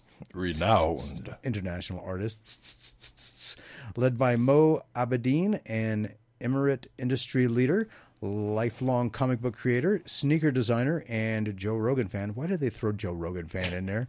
Yes. That makes no sense at all. I mean, is that going to appeal to? Oh, he's he's a great guy. He likes Joe Rogan too. Well, uh, it, there's a certain demographic, maybe. Uh, okay. Uh, Sandstorm states that it aims to put Abu Dhabi on the comic book map by building the region's comics ecosystem in the heart of the United Arab Emirates to elevate local talent in the region, but also the world at large. And Storm to Block in December is where that will all begin. And they are currently accepting artist submissions for opportunities for collaboration and mentorship with international talent. Those who wish to submit a comic book project for consideration for development in partnership with Sandstorm's international pool of talent can apply by visiting their website, sandstormcomics.com backslash submissions. But just a little side note, they just might have to watch what kind of comics they publish, however, because the U- UAE is a focus for human rights concerns and its recently updated Code of Crimes and Punishments laws have been criticized for significantly curtailing freedom of, ex- of expression and as- assembly and increasing arbitrary arbitrary detentions. So, yeah, there's something you need to watch out for.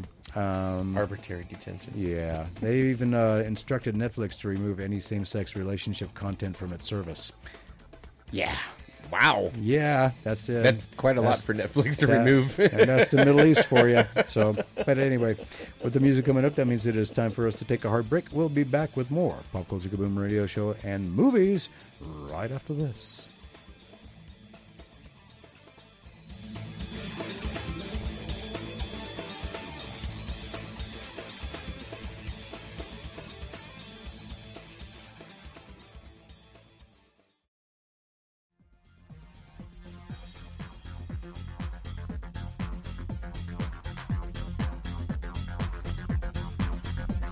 Welcome back to the Pop Culture Kaboom Radio Show. Everything you want, everything you need in pop culture entertainment. And Jim from Carson City, how are you, sir?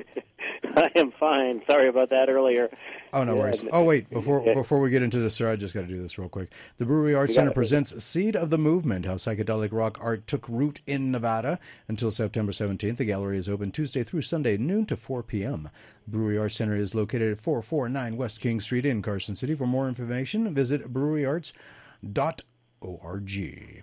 And how are you, sir?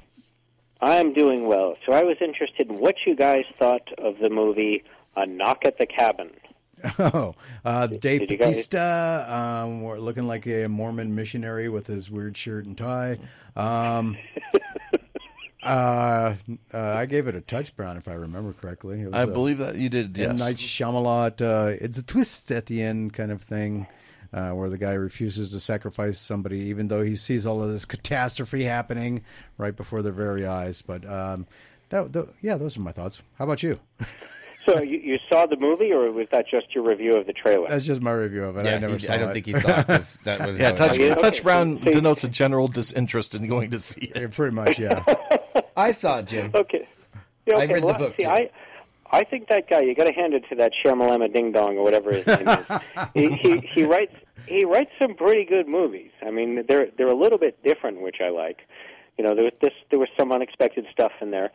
Um, I thought all four of the uh, the Horsemen of the Apocalypse, um, including your, your Mormon missionary you were speaking of there, I thought they were actually really good, and I liked the bit they had they had crafted their own interesting weapons, and uh, and I, you know I thought that was really good. The, the the people who were at the cabin, I would just, every one of them, I just wished, you know, use the weapons on them now. Just get rid of them, please. Wow. They were all awful. Yeah, oftentimes I, I it's hate... the plucky humans you want to die most. So, oh, man, they, they were just... So backtrack I mean, for a second. So Dave Bautista and those other characters were the four horsemen of the apocalypse. Kind of. Yeah. yeah. Well, that's that was sort of the revelation that the guy had. They all like had um, essentially dreams all at once of the same exact like incident, and and the movie's old enough that you shouldn't have a spoiler. Have to have a spoiler alert now. People, oh, I thought so. You guys didn't care about spoilers in any way. Oh, I didn't. It was just I didn't. You didn't get that oh. information off the trailer. I was just I, yeah, I was just yeah. preemptively you know cutting off anybody who was going to call, call, call or write and, and complain. They they actually die in different order in the film than they do in the book. Okay. Oh, okay. Yeah, and but and yeah. different means, a little bit different means too. Hmm. Who dies? Yeah, so the yeah, the, the people at the cabin so, thought they this was all a setup, and these these people were just, you know, gay bashers or something like that. Right. It came to, came to torment him at the cabin, but they'd actually all had visions at the same time, and they lived in different places around the country, and they found each other, and they all knew they had to meet at that one cabin for some particular reason. They had to show up with weapons that they had to craft with their own hands to try and get these people to sacrifice one of their own to save all of humanity. Yeah. Hmm. And, and if and they didn't, the... they were going to kill themselves. Like, yeah, yeah, yeah. They, yeah, all four of, of the, uh, the, who ended up, they referred to them as the four horsemen of the apocalypse mm-hmm. toward the end. Oh, oh, they were on, all going to die as well. Yeah. So let, let me, let me yeah, see if so. I got this right. So the longer it took for them, the more these, those people would die, like die, kill themselves. Well, in the movie, it's them, them killing themselves, but they actually kill each other in the book. Oh, okay. Okay. Just going off the no, movie. They, so they, if I'm sitting at home and these four people come up to my door and say, we're the four horsemen of the apocalypse. Uh, you need to kill either yourself or, you know, one of you people have to die, or we're going to start killing ourselves. I'll, I'd be like, oh, okay. I turned the T V on and started eating popcorn. I would not. Okay. You want me to die? No, you can go ahead and sacrifice yourself. Go ahead. Let me put some, let me put some plastic down so you don't mess up the rug. You know? Because the rug really brings the room together. It does. Well, in my house, you know. So, but no. Anyway, okay. I just wanted to make sure I got that straight. All right. Well, uh, so what do you think of the? What did you think of the show? Well, I think the movie was actually worth watching. I think mm-hmm. it would actually be worth your time just to check it out. Okay. Um, and yeah, it was. It, like I said, I, you know, I want to see if you guys agreed with me that it could have been so much better if they just did not have to do the gay couple thing with their adopted Asian kid, you know, trying to do all of these stereotypes and all this other stuff. They didn't need to go there. It was a pretty cool idea. Well, that and was the, how the, that the was thing, the book. The book was, was a gay the book, couple. The book yeah. was that way too. Yeah. Okay. So, yeah, so they adapted it directly that. from the book. It actually stuck to the source material. Can you believe it? Shocking. That, that was the biggest twist right there. That, that, that's, that is stuck to the source material. All right. Well, uh, thank you, Jim. I'm glad you enjoyed it. I will actually go check it out now because now, now it kind of perks, piques my interest because now I want to see. Yeah, these. it's it's worth your time. All right. Thanks, guys. Have a good night. Thank you, Jim. All right. Thanks, we're going to get into movies now. Um, so, uh, and let me get to it real quick here. If I can find my page, where is it? There it is. Okay, each week the film powers that be release dozens of movies, some of which you will never hear about except here. Each week's upcoming releases are carefully picked over from Rotten Tomatoes, and up to five films are selected from genres that I would watch. Those genres are action, adventure, horror, science fiction, anime, or fantasy, and that is pretty much it. With that in mind, we sit through some of the most hideous trailers ever made, and we'll read you the synopsis of each film, then give you our not-so-humble opinions. Bear in mind, we are not professional movie critics. We're just overly opinionated blowhards, but here at the Pop Culture Kaboom Radio Show, we utilize a carefully crafted and patented movie rating system, which goes as follows. If it is worth seeing in a theater at full price, it is a good, not a great movie. That is to be determined by you if you choose to see it in a theater. If it is worth seeing in a theater as a matinee or in your town's cheap theater, it is a so-so. If it is worth seeing on a streaming service or as a rental or however you choose to watch the film, while avoiding social interaction, it is a blah.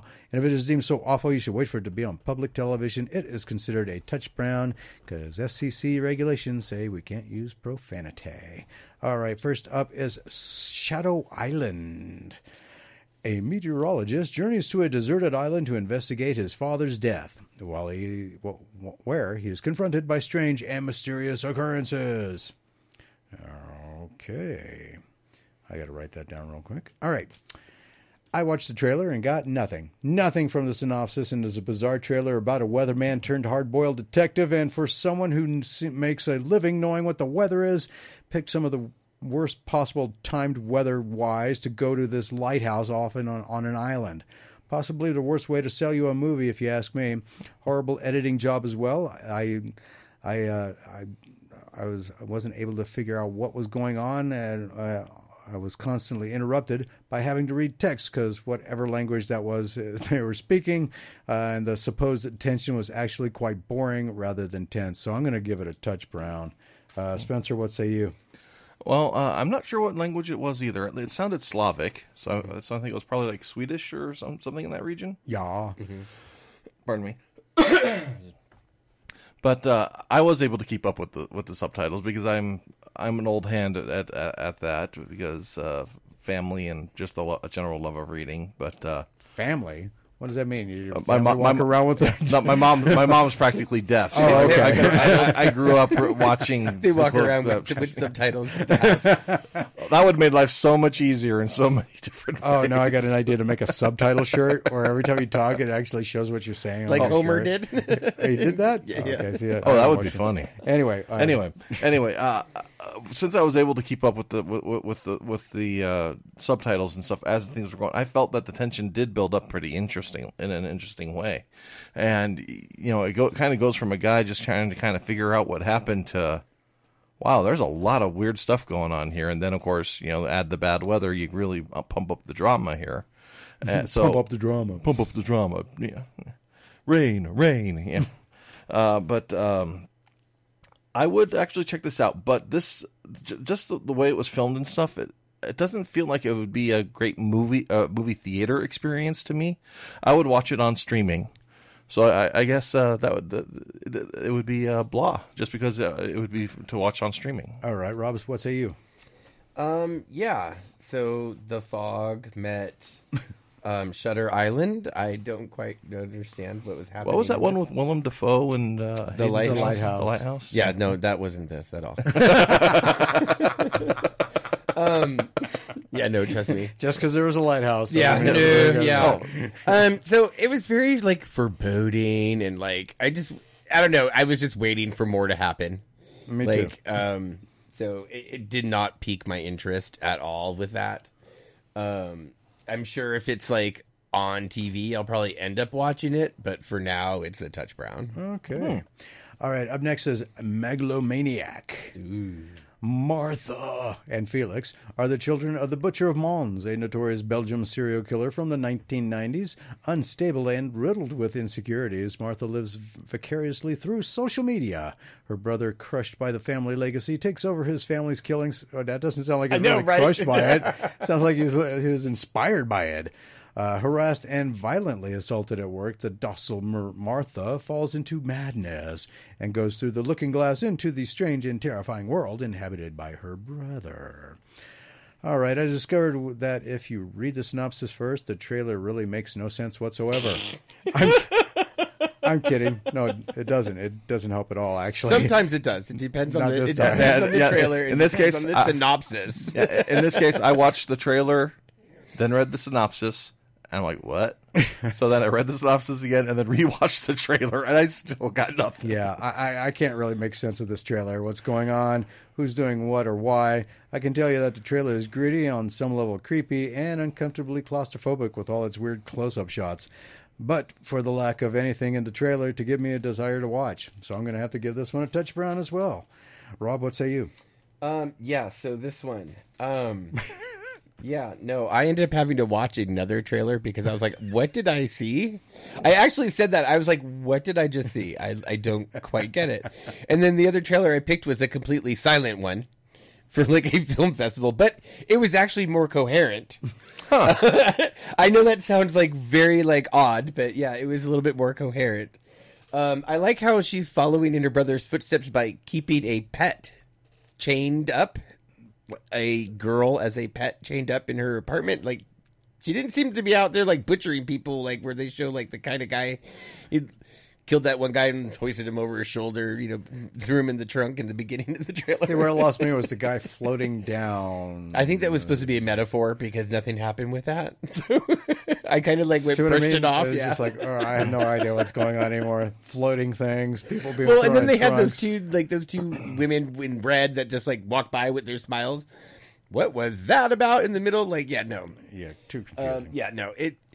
I'm sorry, even though it was um, French and it had subtitles, that didn't bother me. What bothered me was the fact that it was very bizarre and made no sense. And I have no desire to see this. Okay. So touch brown. All right. Spencer, what's a, what's a you? Well, I kind of gave most of my piece on that one where it just, the, the trailer made no sense. Even with the synopsis, without the synopsis, no way made it made any sense. Uh, the, the only movie that popped, other movie that had any kind of parallels that I could think of to try and to make any sense of this was the Japanese horror movie Audition. Never uh, saw it. Oh, it's a good movie. You should check it out, actually. But the main villain of the piece is, a, is an actress, and she has a guy that she's mutilated basically as a pet. And I'm getting kind of the same vibes from the pet that the, the girl has. Okay. But that's the only part that I could make make any sense. And I'm not big into horror movies and movies that can start conversations and all that anyway. So I'm going to touch brown this. All right. So there's that. Our first streak of the day. Uh, up next, My Animal. Heather, an outcast teenage goalie, longs to play on the hockey team of her small northern town. She meets and falls in love with newcomer Johnny, an alluring but tormented figure skater. The girl's relationship blossoms despite Heather's struggles with her alcoholic mother, her hidden sexual orientation, and a familial curse that transforms her into a feral wolf under the full moon. Heather and Johnny's secret trust, that's a weird way to say Tryst. Tryst. Okay, that's why I spelled weird. Soon clashes against the conformity of their small community, exposing dangerous truths and igniting a passionate, violent night of personal transformation. All right, so an interesting take on the werewolf mythos, but I honestly can't think of why anyone would willingly move to these small towns. I hear people moving from them, but never to them, except in movies, and oddly, they aren't criminals on the run or part of a witness relocation program. I don't know why, though, but something seems off about this, and while watching the trailer, it seems like something just doesn't fit right, and I don't know what it... No, know if it's me or the confusing way the trailer is edited. I have to give it, at best, a blah. Uh, Spencer, what say you? Well, this is another one where I watched the trailer before I read the, the synopsis, and I have to admit, when I was watching it, I did not get a werewolf vibe off of any of it at all. You know, you saw the teeth, but when the, when they do that that horror trope, it's typically meant for vampires, where you know they open their mouths and show fangs. And so, so I and you know, even with the weird things with the eyes, you're supposed to make them look like wolfen eye, look like wolfen eyes. Yeah, but that, I thought that was actually intriguing how they did. Oh yeah, that. yeah, no, it looked good, but again, I didn't really get because I, I think you saw like one actual wolf running through the forest like for a split second once in the trailer. I said, I have to show a wolf for it to be a werewolf movie? Uh, oh, yeah. Well, well yeah, but, that, but that's my point being, that's the only thing that made it, that made, had any kind of a wolfy feel to it. Right. Because I got more vampire feel out of it. And, and I guess technically you can still make the allegory work, but I'm not very interested in this allegory, so I'm going to touch brown it. All right, Rob, I'll tell you in uh, thirty seconds or less. Well, I would say just this before we go there, that I think it's not really meant to be like a werewolf because they say feral wolf. Same difference. No, because... Tomato, uh, tomato. No, because a feral wolf is more like a wild wolf versus a werewolf. Like, but you if know, you're turning into a wolf of some sort... But the one picture that they did show of the wolf looked like a more of a actual wolf. Yeah, more blood and chocolate types of werewolf Not rather a, than American werewolf right, in London. Exactly. Did you see that? Yeah, well, it looked more like a tree sloth than a, a werewolf. So, I mean, come on, it was American Werewolf in London. Did you see that thing? I did. I, I got tree sloth out of that. But anyway, uh, with that music, it means it is time for us. Uh, oh, so what do you give this one, Rob? Um, well, wait till we come back. Oh, ooh, suspense. All right, when we get back, we'll get, we'll get the dramatic intro of My Animal and, uh, and, and Rob's dramatic entry and what he thinks about it. So we'll be right back with more Pop Culture Kaboom Radio Show right after this.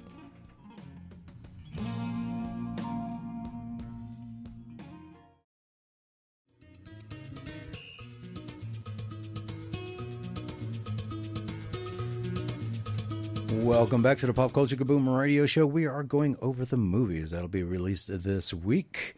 And this week, the week of uh, the move third? cursor. No, September fourth through September tenth. Well, today's the third.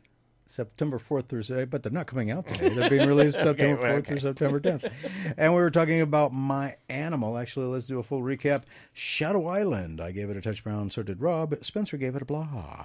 Megalomaniac. All three of us gave it a touch brown. We were talking about My Animal now. I gave it a blah. Spencer gave it a touch brown. And Rob? Yes. Um, yeah, so the Company of Wolves has decided to grow up and become My Animal. um that's what the closest I could get from like a synopsis. Like, it reminded me of very much, I don't know if you ever saw The Company of Wolves uh with Angela Lansbury, but it was very yeah. much it was more of a fairy tale slash like werewolf story, and that's what this one kind of reminds me of. It hmm. doesn't seem like there's like gonna be like killings or anything. It more it's more like she's coming of age and yeah. dealing with her werewolf side and um stuff. So okay, um, that's what I got out of this. Like, so it's, it's kind of like the, all what this, you know. So it's kind of like the animated movie where she kept turning into a red panda. Oh, wow. Was well, that, that was red? a little bit different for why she was turned into a red panda. But... How do you know? Um, you know, I would I would focus this more like Ginger Snaps or Ginger yeah. Snaps Back, um, but. That's that kind of seems like where it's triggering her feral wolf, you know. Okay. Um, but I don't know. To me, it seems like it seems interesting in the concept. I really liked The Company of Wolves. I thought it was just a unique take on the whole werewolf genre. So if this was actually on, I would probably watch it. So I'd say blah. Oh, okay, yeah. So two blahs, the highest rated one so far. Well, I think we know who's the more forgiving of the two of us this week. Um.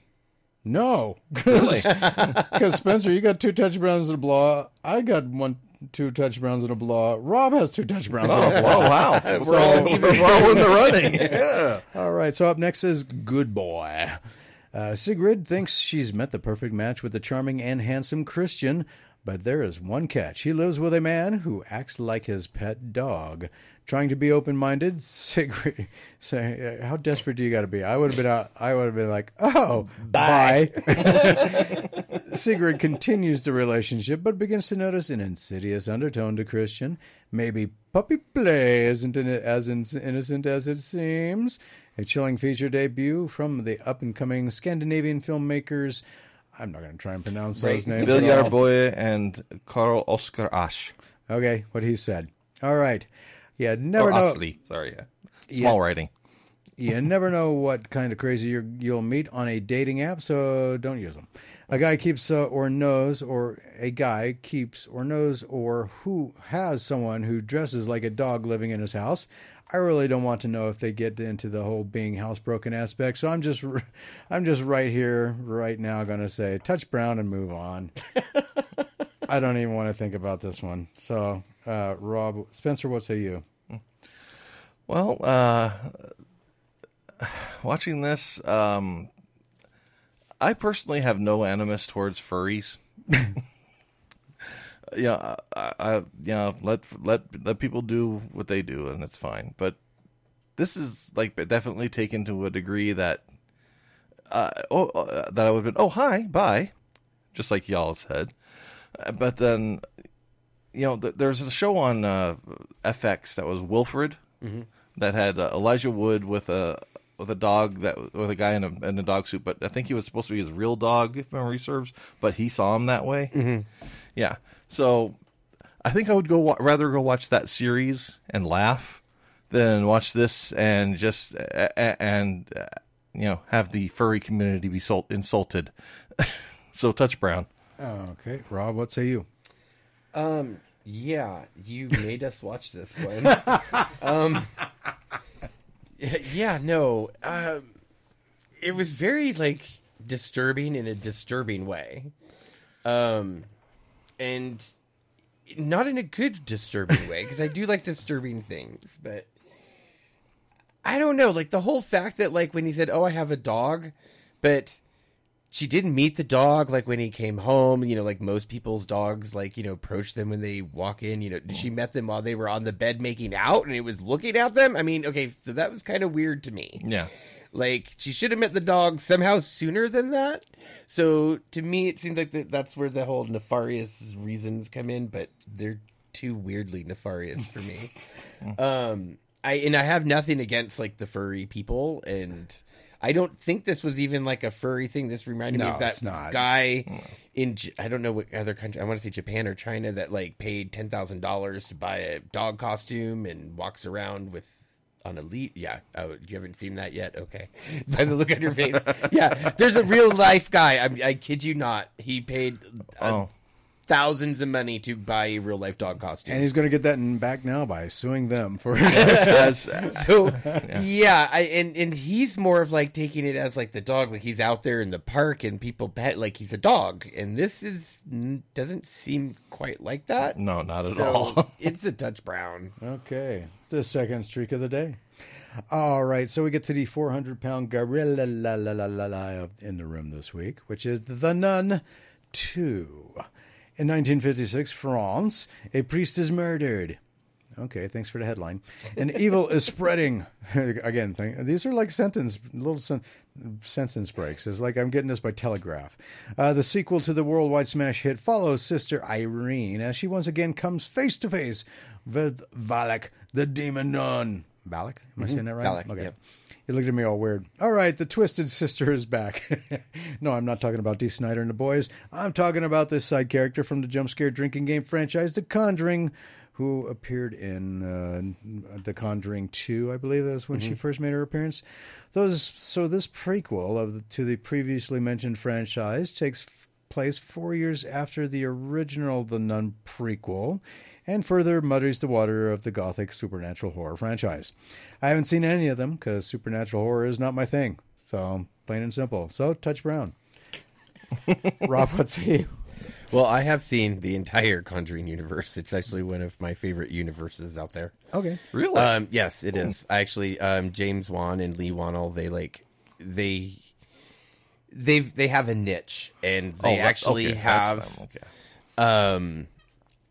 They their films are ones that actually I enjoy seeing in the theaters because they have good jump scares, um, and I enjoy that. um, The Nun two, I love the fact that The Nun actually brings in um, Tessa Farmiga, Farmiga uh, Vera's daughter, to play her like past ancestor dealing with this. So I think that's kind of like a cool little mm. like. Oh, so the actress who's the nun, they brought in her... Yeah, her daughter, yeah, who's also an actress, plays her, like, her relative. That's the nun, Sister Irene. Oh. That's the whole connection to the Conjuring oh. universes. Yeah. Hmm. Okay. Um, yeah. Um, See, the interesting Warren things and... you find out when you don't watch stuff. It's a huge universe. Like, I mean, you, oh. there's supposed to be a new Annabelle coming out, too, but... Um, yeah, I know. I like them. I like them. I can't, I'm excited for this film. I like I said, I actually enjoyed these, so it's being it's going to be a good for me. Okay. I'm hoping to, I'm waiting for a text back from my daughter and make sure we're seeing it Friday. Is she into these things? Yeah, she is now. Yeah. Oh, she is now. Oh, yeah. All right. Well then, father and father daughter uh, movie night is going to be interesting. Oh, Make yeah. sure. Remember, anybody... I told you I, she got traumatized after talking to me. I know, I know, yeah. But she was like, it's, but immediately afterwards, she's like, "We have to buy it when it comes out." so, so what you got to do is you make sure any of the since you like going to see these in the theater, mm-hmm. anybody who's dumb enough to sit in front of you, just oh, grab yeah. them on the shoulder. All right, Spencer, what say you? All right. Well, you know, I, I love Rob's enthusiasm when it comes to talking about horror movies like this because it, you know because. You know, I've I've mentioned it before that with horror movies, I try to a- channel my inner Rob on these. You know, because I, I, I, I don't mind horror movies, but I don't go out of my way to find them. But, you know, I, I love his enthusiasm and knowing all, this little, all these little things about the Conjuring universe. Mm-hmm. Unfortunately, I just didn't like this trailer because not only was it... If I did drink... And I did the jump scare drinking game in this. I would have thrown up by the end of the trailer. Oh, no, you'd be in an alcoholic coma. yeah, and but but the problem is not only would I have were there a lot of jump scares, which you know you, yeah you're supposed to have in a, in a trailer, I, but I understand that. But they were predictable jump scares, which makes makes it kind of feel like it's insulting my intelligence. Wow. And and I don't like my intelligence being insulted, so touch brown. Okay. And there you have it. Those are the movies that are coming out this week, September fourth through September tenth. Uh, we got Shadow Island. Uh, Spencer gave it a blah. Rob and I gave it a touch brown. Megalomaniac. All of us gave it touch browns. My Animal, I uh, gave it a blah. Uh, Rob gave it a blah. And Spencer gave it a touch brown. Not enough werewolf in the werewolf movie for him. Good Boy, um, a very bizarre movie, and all of us gave it touch browns. Yeah, that had more werewolf in it than the werewolf movie. Wow. Okay. And The Nun two, which was the big four hundred pound gorilla in the room this week. Rob gave it a good, and Spencer and I gave it touch browns. Yeah, but, if, but if you're a fan of the franchise, I'm sure you'll be very happy. Yeah, uh, like Rob. Like Rob. Like I, I, said, I, envy th- I envy that excitement sometimes. But I, like I said, like this is one of the, there's a lot of universes out there in yeah. the horror. And like this is actually one of them that I yeah, enjoy. Yeah, when you mentioned it was James Wan, oh, it's like, oh yeah, that's the one he does. Because it's like, was it that one or was it Paranormal Activity? All, all I can or think about yeah, is, no, yeah. no, he, no, he wasn't, it wasn't Parent. That was yeah. um, Oren uh, Peli. All, all I can um, think about when it comes to James Wan is that last movie I saw, his Malignant. I love that. That was great. That movie was good. Until you saw what was happening, then it was just well. He goofy. started the whole Saw universe, so yeah, I know. Yeah, I do appreciate. I do appreciate but the that first was the Saw. Last movie that I saw of his. I thought it was going to be better than it actually was. the, the killer when they, the big killer reveal was just too goofy for me. Oh, I loved it. I thought it was great. It, it was it was like right on par whole... for the way the movie was because the movie was very. It, it was on the bridge of being campy. Yeah, it and was, then, especially when they saw. When and saw then the when the when they showed you the reveal, that's when it went to full camp, and it was like awesome. Yeah, so yeah, so so it didn't just step into camp. Nope. It, it it it it joyously led you, leaped. It led you there and took you there, and it fulfilled dive. you. It, yep, it fulfilled your your yeah, yeah. I liked it. I'm sorry. All right. So next week, September eleventh through September seventeenth, uh, I can only find four movies actually. Um, hmm. Yeah, but uh, huh. well, it makes sense, you know, with the strike. I'm sure that things are starting to slow down by now. Which is funny because we spoke to uh, Vince uh, Lozano, mm-hmm. and uh, Satanic Hispanics is coming out on yep. theaters. A Haunting in Venice, which I'm kind yep. of on the fence about because doesn't it Agatha like, Christie? Oh yeah, it's yes, Agatha exactly. Christie. Yeah, but it's but got it, Michelle Yeoh in it, so yes. those aren't the reasons why it's on here. I know. So um, it looks actually like a horror movie. Yeah. Uh, which is bizarre for, you know. Uh, yeah, I like the whole fact, like, they show you that one scene where, like, per, uh, Perot's looking in the mirror and then he's getting yeah. shoved down in, and he's like, okay, a ghost tried to attack me. Like, yeah, see, so I'm like, okay, this is rather bizarre for I'm Agatha just impressed Christie. At Poirot's mustache, man. That's got to take a lot of maintenance. Well, back then they didn't have T V, so that's all they had to do. Yeah.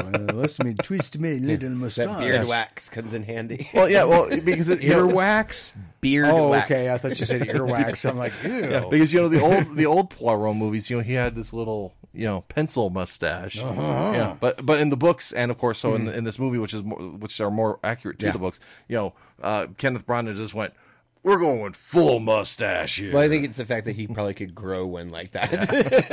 Yeah. And I would laugh if we found out it was just practical effects.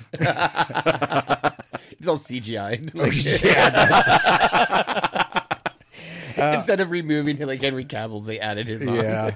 Uh, the Inventor. That's an interesting one. Actually, it looks interesting. It's an anime. And Outlaw Johnny Black. Outlaw Johnny Black. Hmm. Yeah, this one has been a long time coming. I saw a trailer for this one a long, long time. Over a year ago, actually, I think.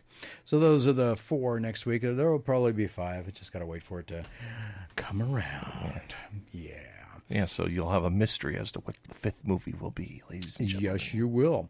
All right, so here are the cons and events that I was able to find going on worldwide the week of September fourth through September tenth. I cannot stress enough that if you do not go to these events, they will stop happening or will not return to your area. So if you're thinking, I'll go next week, next month, next year, they might not happen near you ever again, period. If one or more of these are near you, go check them out. And if they are not, check your local game, hobby, and comic book shops for great events going on in your area. If you know of or have a pop culture event coming up in the, your area, I can add to this list. Please contact me at popculturekaboom at gmail dot com. Put upcoming event in the subject line and in the body of the email. Include the name of the event, the date or dates it will be running, and where it will be taking place so I can add it to my upcoming lists. First up, September seventh through the tenth is Pintastic Pinball and Game Room Expo twenty twenty-three at the Best Western Royal Plaza Hotel and Trade Center in Marlborough, Massachusetts. You're right. Oh, sorry. You, you, you said that. Now I have Pinball Wizard going through my head. Okay. I was wondering what you were doing with your hands all of a sudden. I was like, what's he doing over there? Uh, September eighth is the Silver Scream Con twenty twenty-three. Oh, I like that name. At the DoubleTree by Hilton Hotel, Boston North Shore, Danvers, Massachusetts. September eighth through by Hilton in Danvers, Massachusetts. Okay. I know. September eighth through the ninth uh, is the Brick Universe Maine twenty twenty-three at the Portland Exposition Building in Portland, Maine. September eighth through the tenth is Anime, Anim, Animate, Animate. Des Moines twenty twenty-three at the Iowa Event Center in Des Moines, Iowa. September eighth through the tenth is Anime Fest, Anime Fiesta twenty twenty-three at the McAllen Convention Center in McAllen, Texas. September eighth through the tenth is Anime Oklahoma twenty twenty-three at the Grand Casino Hotel and Resort in Shawnee, Oklahoma. September eighth through the tenth is Anime Town Greenville twenty twenty-three. Hey, gee, any guess? Greenville really Convention annoying. Center, maybe Greenville, South Carolina. Uh, September eighth through the tenth is Arkansas Comic-Con twenty twenty-three at the State House Convention Center in Little Rock, Arkansas. September eighth through the tenth is Baltimore Comic-Con twenty twenty-three at the Baltimore Convention Center in Baltimore, Maryland. How convenient. I know, right? September eighth through the tenth is Furry Migration twenty twenty-three at the Hyatt Regency, Minneapolis, Minneapolis, Minnesota. Where they will not be screening Good Boy. No, they won't. Probably not. Nor will they be screening it September eighth through the tenth at Furvana twenty twenty-three. I like that one. At the Ocean Shores Convention Center in Ocean Shores, Washington. I know where that is. I'm surprised they have a fur con there.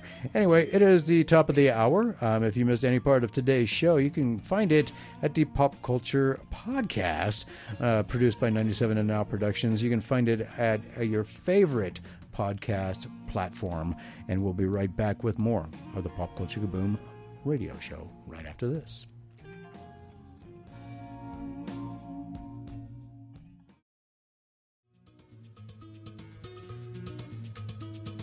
This is the Pop Culture Kaboom radio show. Spencer Stoner, Rob Nault, and I, your not so humble host of the Pop Culture Kaboom radio show. Um, as I've read the cons and events every week for the last, uh, what, four years now? Mm-hmm. I've been told that I've been going to Conjure Cthulhu, and I finally have. Cthulhu Dreamt is a tabletop role-playing game. It is science fiction, horror, and metal soundtrack, and here to tell us everything about Cthulhu Dreamt is the C O O of Action Fiction Games, Mister Jaron Johnson, and the composer for that said metal soundtrack, Mister Reed Reimer. And how are you gentlemen this evening? Hey, guys, to be here. Doing pretty good. So Cthulhu Dreamt, it's not the first game done by Action Fiction. Um, how long has Action Fiction been around, and how many games does Action Fiction have out? Uh, we've been making games since about twenty eighteen. Um, and uh, we've primarily been making uh, Dungeons and Dragons supplements for D and D fifth edition. Um, our best-selling one is a setting called Monsters of Murka, which is kind of like a high fantasy parody of the United States, but with magic and dragons and all sorts of things like that. Um, and people have been really, really engaging in that. Uh, but this was kind of our first opportunity to break off and do something very different.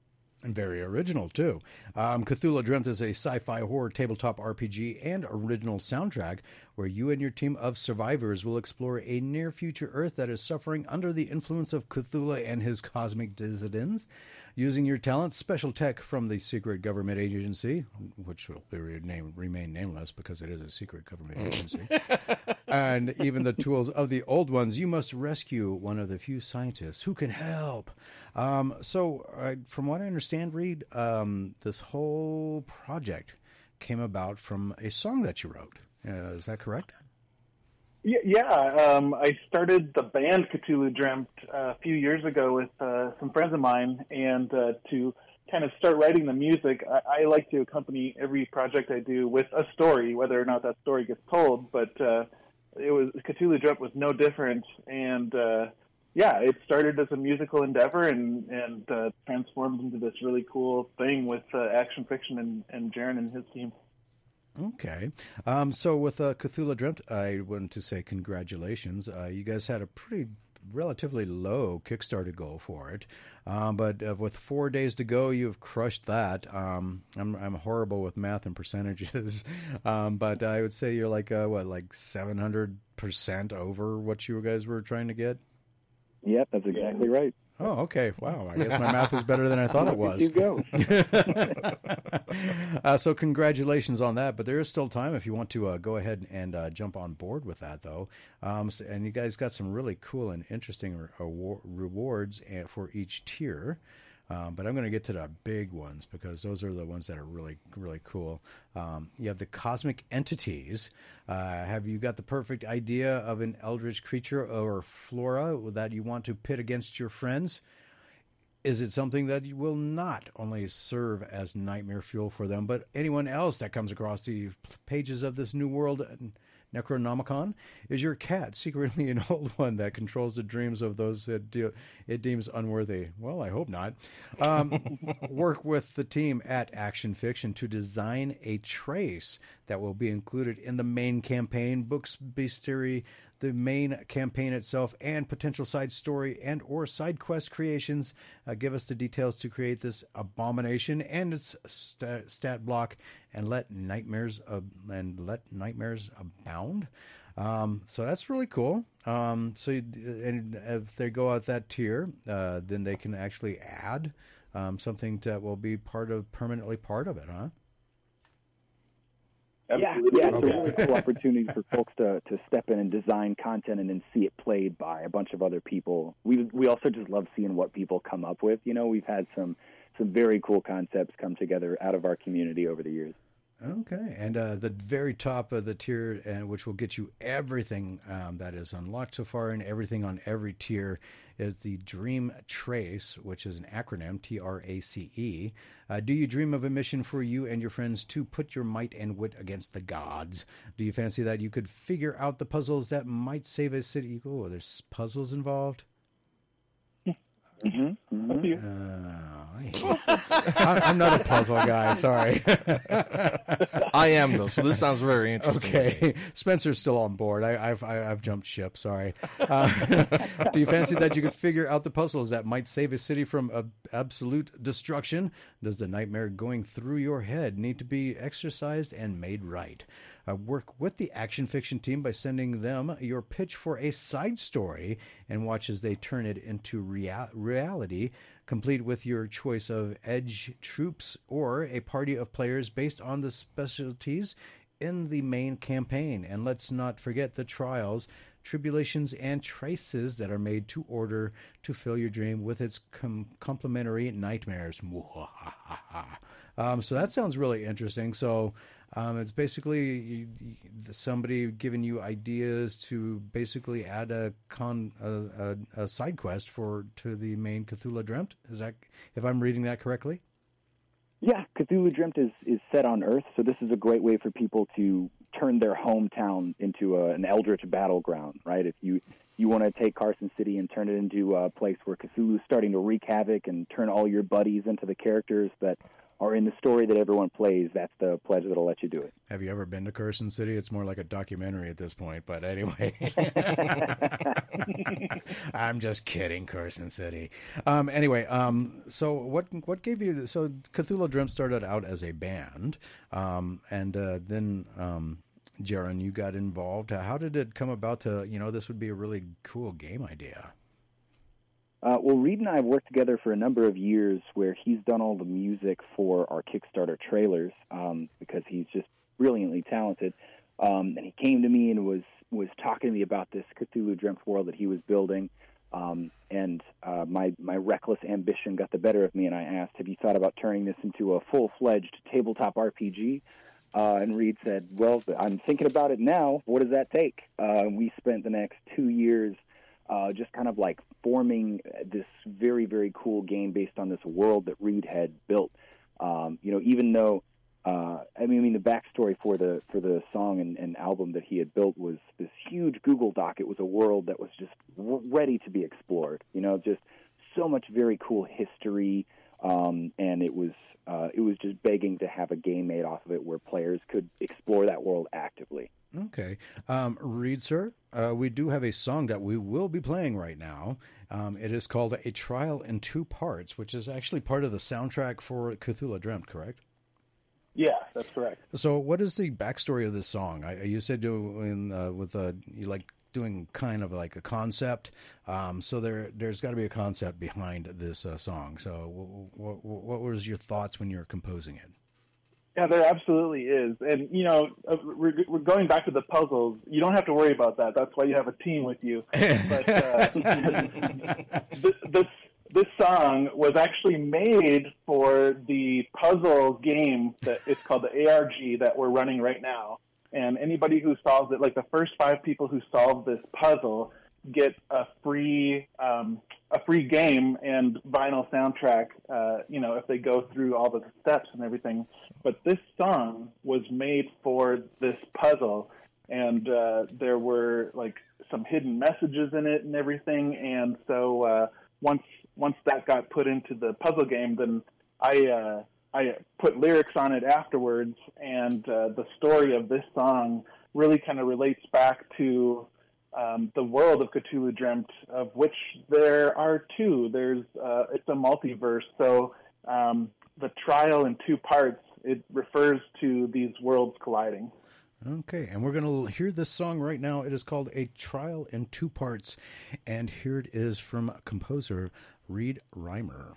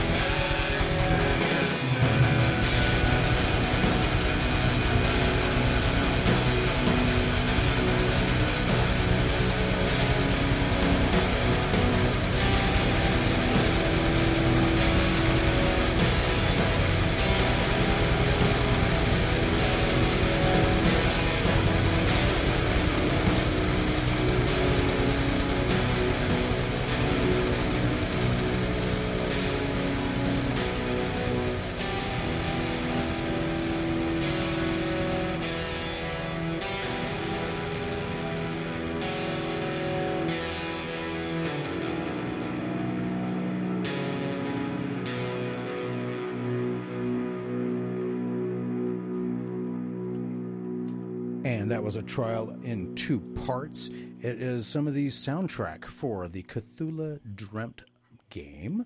It's a tabletop role-playing game. Um, we have the composer of said track, Mister Reed Reimer, on the phone with us right now. Um, as I listened to the song, sir, I got a very strong, like, typo-negative type of vibe off of that. Uh, were they a big inspiration for you with uh, with uh, your musical? I will definitely never turn down being compared to that. Okay. But that doesn't answer the question, right? You know, um, typo negative isn't one that, it, like, you know, a mainstay in, in like, my my normal listening. Uh, a lot of, like, Gojira and uh, Mastodon, Tool, stuff like that is, is kind of mainstay. Um, but that one was really um, inspired by a band called Half out of New Jersey. Okay. I, I, that vaguely sounds familiar to me, but I'm not quite sure how they sound. Um, uh, so how does the soundtrack fit in with the game itself? So the soundtrack is uh, it's meant to be kind of an accompaniment as as players go through the stories and the encounters. And uh, the way that we put it together was um, going through the story, creating the outline and all the story beats. Um, I took those story beats and wrote songs around, like, the feelings that, that I anticipate there being.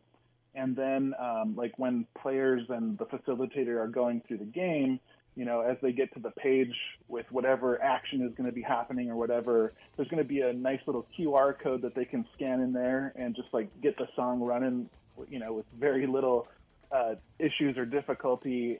So it'll just be kind of like some really... really good sonic wallpaper to uh, to, to game with. Oh, okay. Uh, on that note, sir, I do have to take a hard break. Can you guys stick around for another segment? Because we do got more questions, and you got answers. You bet. Okay. We'll be right back with more with Action Fiction Games, and we're talking about Cthulhu Dreamt, their latest game. We just got done hearing a track. Eric in Whittier, California, says that he really likes the track, um, so I hopefully he'll go and check out the Kickstarter. Uh, we'll be back with more, and we'll get some more information, because I got some questions that uh, I'm going to be hitting them with when we get back, so don't go anywhere. More Pop Culture Kaboom Radio Show right after this.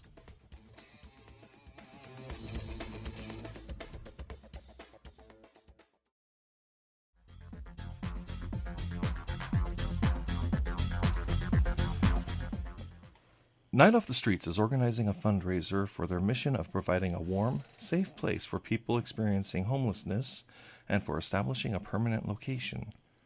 The event will take place at Saint Peter's Church at three fourteen North Division Street in Carson City on Saturday, September ninth from two p.m. to five p.m. Funds will be raised through the sale of food and raffle items. If people are unable to attend but would like to help, Night Off the Streets is also looking for raffle prizes or baskets to help sell raffle tickets.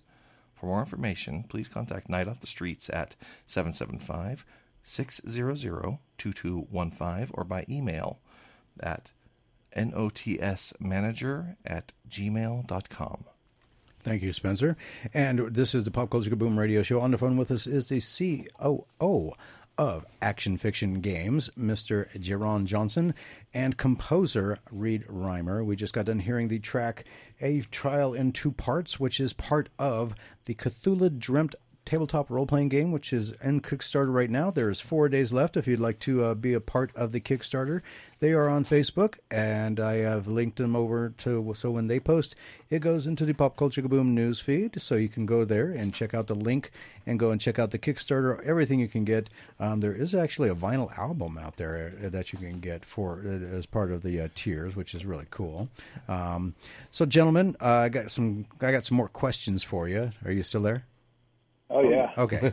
Um, so with uh, how this is coming out so far, it sounds really epic and really complex, um, but it's actually sounds like it's based pretty simply because uh, off of the Kickstarter, it's based off of the D twelve um, game uh, game system as far as a uh, game mechanics go, or the yeah. D twelve rule set. Um, so is there any, is it linked over by chance or associated with a D twenty at all, um, as far as using it as far as online tools? Uh, nope. You can use online tools to bake it, uh, but this is actually a completely original system uh, that we have uh, just tailored for Cthulhu Dreamt. Hello? Yeah. You didn't hear me? Oh, yeah. It just sounded like you got cut off all of a oh. sudden. I was like, that is... about that. I like, that was an abrupt way to end the sentence. I hope he didn't get disconnected. Well, you know, yeah, Cthulhu got me. uh, trust me, we, I've been worried about Cthulhu showing up on more than one occasion. Yeah, when, I know. When, when I do the cons yeah. and events. Yeah. Thanks, guys. Appreciate the backup.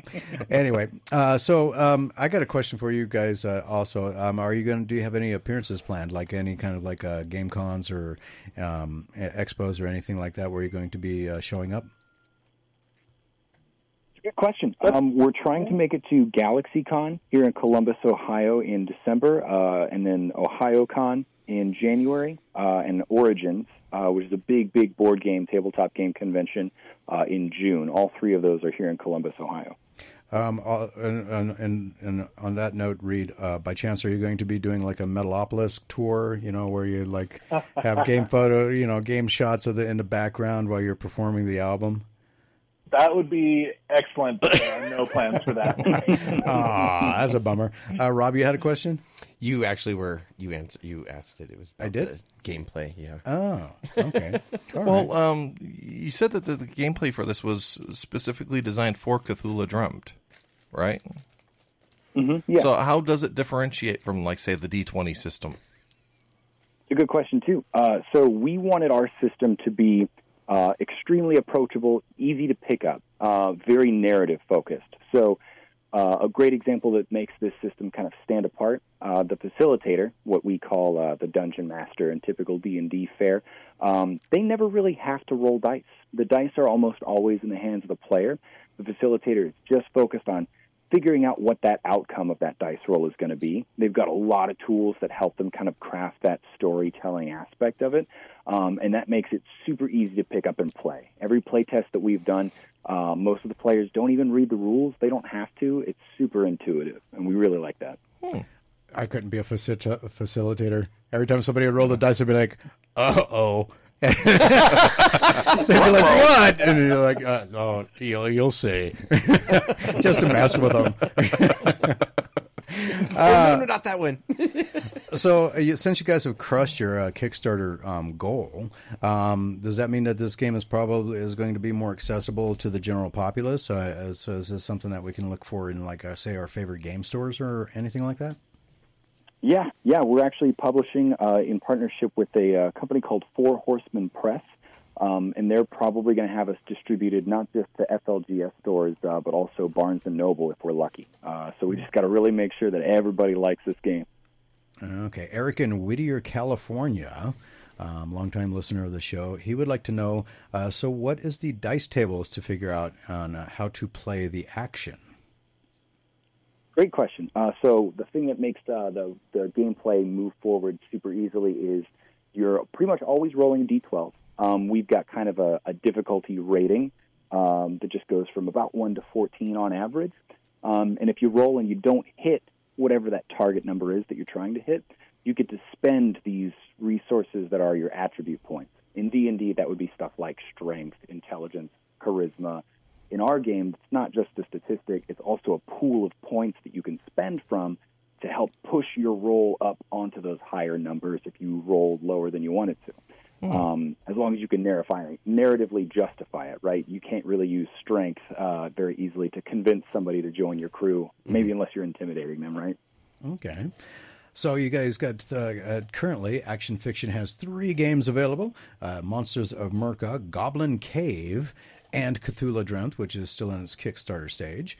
Um, so uh, uh, what uh, what does the future hold for Action Fiction? I mean, you guys are absolutely crushed this one. Uh, what are you looking for out of, or what will be next for, uh, and will it be going to Kickstarter? Great question. Well, Kickstarter's treated us really well, so everything that we do from now on is probably going to be going there, uh, either there or BackerKit, because uh, we've really liked working with BackerKit as well.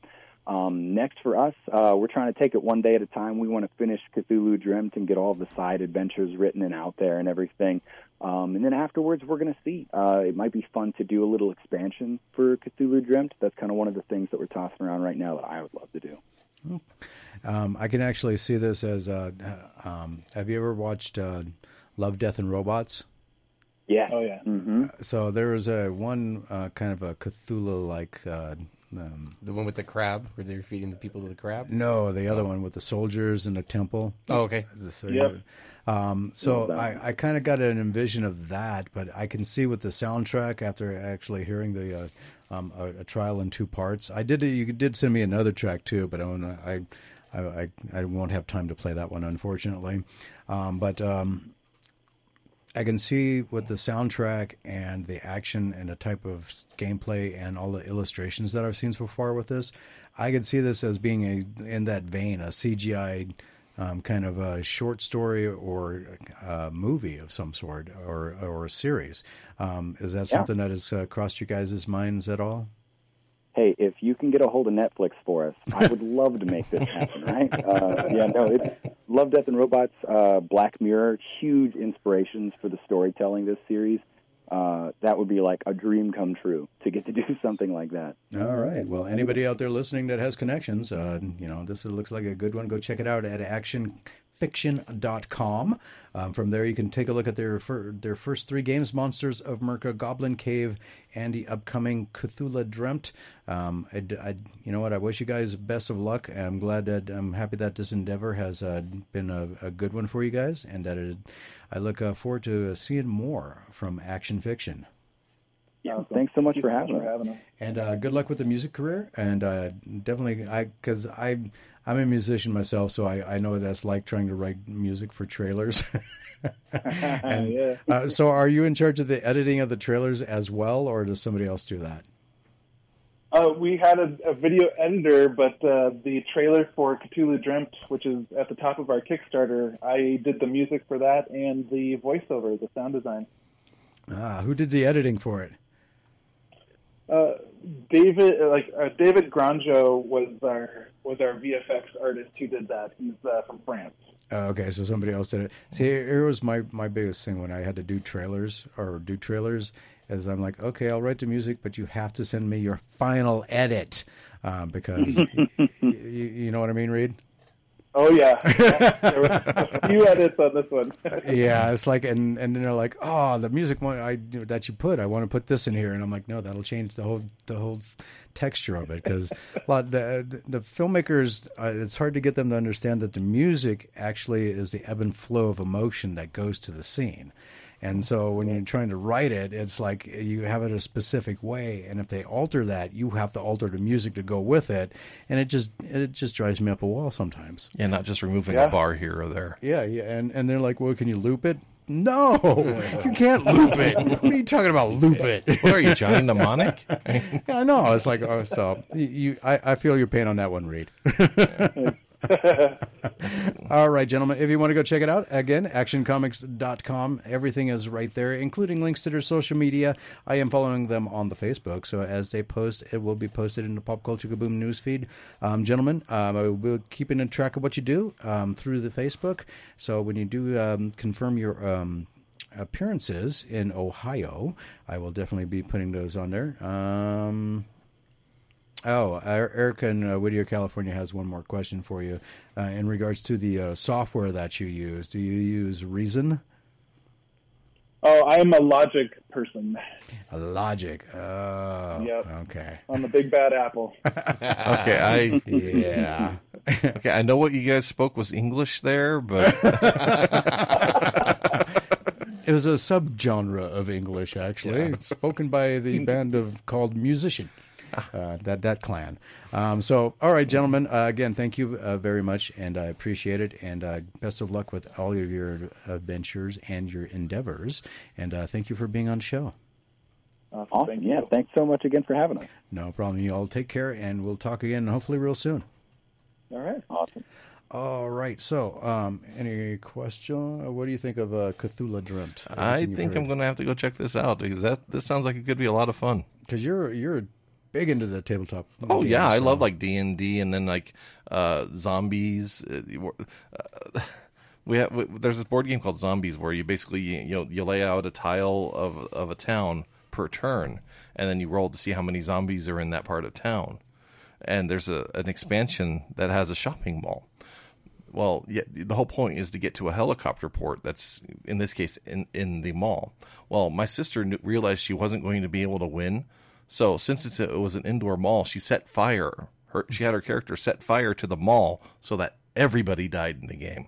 Wow. Okay. If, if I'm going down, win, everybody's yeah, going down. Exactly. And Dang. It's just stuff like that. That's it's stuff like that in board games that makes it so that so unpredictable and so fun. That makes it that I, why I love tabletop games. All right. How about you, uh, Rob? Oh yeah, no, I love tabletop games myself. I love cooperative games. And this kind of um, has this sci-fi horror element. Yeah, right, and this, and especially like like the fact that they're using their Kickstarter to kind of gain ideas and and other characters and other things and expansions, and I, I like that. Like and, and the uh, audience participation yeah. aspect of it. No, I mean, um, you know. I, I don't know. Like I said, I love cooperative games. I think that they're so much better than just oh, I win, you lose, haha. You know, um, you know, kind of like unlike your sister, you know, where she. she oh, well, yeah, yeah. No, that game is usually cooperative until and, you get somebody who's very vindictive and vindictive, and apparently has an arson ten, uh, right? You know, tendency. But yeah, no, it seems it seems interesting. I'm kind of I, I didn't get a chance. I forgot to ask her. I didn't see when it was actually coming out. Oh, so. uh, I still got it up, so let me see if I can find that info for you. It will be coming out. It uh, looks like uh, well, the campaign wraps up in four days, so if you still got four days, if you'd like to participate. Um, from everything that I see, it looks like uh, um, October twenty twenty-four is okay. uh, kind of the uh, um, big time frame on that. Yep, October twenty twenty-four. Um, hmm. Oh, Eric was big into BattleTech. I think every, I I just liked the BattleTechs, and I mean, because it was before um, video games got into doing mech combat. Mm-hmm. Yeah. So I was into BattleTech there for a while. I had all the schematics and all of that. Oh stuff yeah, yeah, those, those were cool. Oh, yeah. yeah, they were. Why are you laughing at me, Ron? That just, it's just I'm embracing memories. My geekdom, man. It's old memories. All right. So a uh, Nintendo Game Boy game is returning this week with a new release across Game Boy, Nintendo Switch, P C, P S five, and P S four. Uh, unfortunately, if you're an Xbox One, Xbox S Series S, and Xbox Series X, you're out of luck, as there's no word of the Game Boy being released on Xbox consoles. Yeah. This could change something after launch, change sometime after launch, but it was going to change in time for launch. Then the news would have presumably been shared already. In other words, don't expect to play the release on the Xbox on Xbox consoles this week, and there's no guarantee that will ever change. As for the mystery game, it's Trip World D X, an updated version of the nineteen ninety-two Game Boy game Trip World. This new ver- this new release isn't a remaster or a remake of the game, but essentially an enhanced port. What is the difference? Anyway, the original developer of the game, Sunsoft, is involved in the development, as is the original director, a name I can't pronounce. It's unclear how much of these two how much these two parties are actually involved, though with the game as limited as Limited Run Games is the one bringing it to market. According to Limited Run Games, it's prepared prepare, proprietary Carbon engine, which was built specifically for retro game emulsion, will give the game a more modern presentation. Bolstering this will be never-before-seen content, a music player, a remastered audio and arrangements, original design documents, cameo appearances, designs, appearance designs, and video interviews. As you can see in the trailer, uh, the game is now in color as well. However, if you want to play the original black and white version, you can do that as well in the classic Trip World. And on that note, it will, we will be right back with more Pop Culture Kaboom radio show, so don't go anywhere.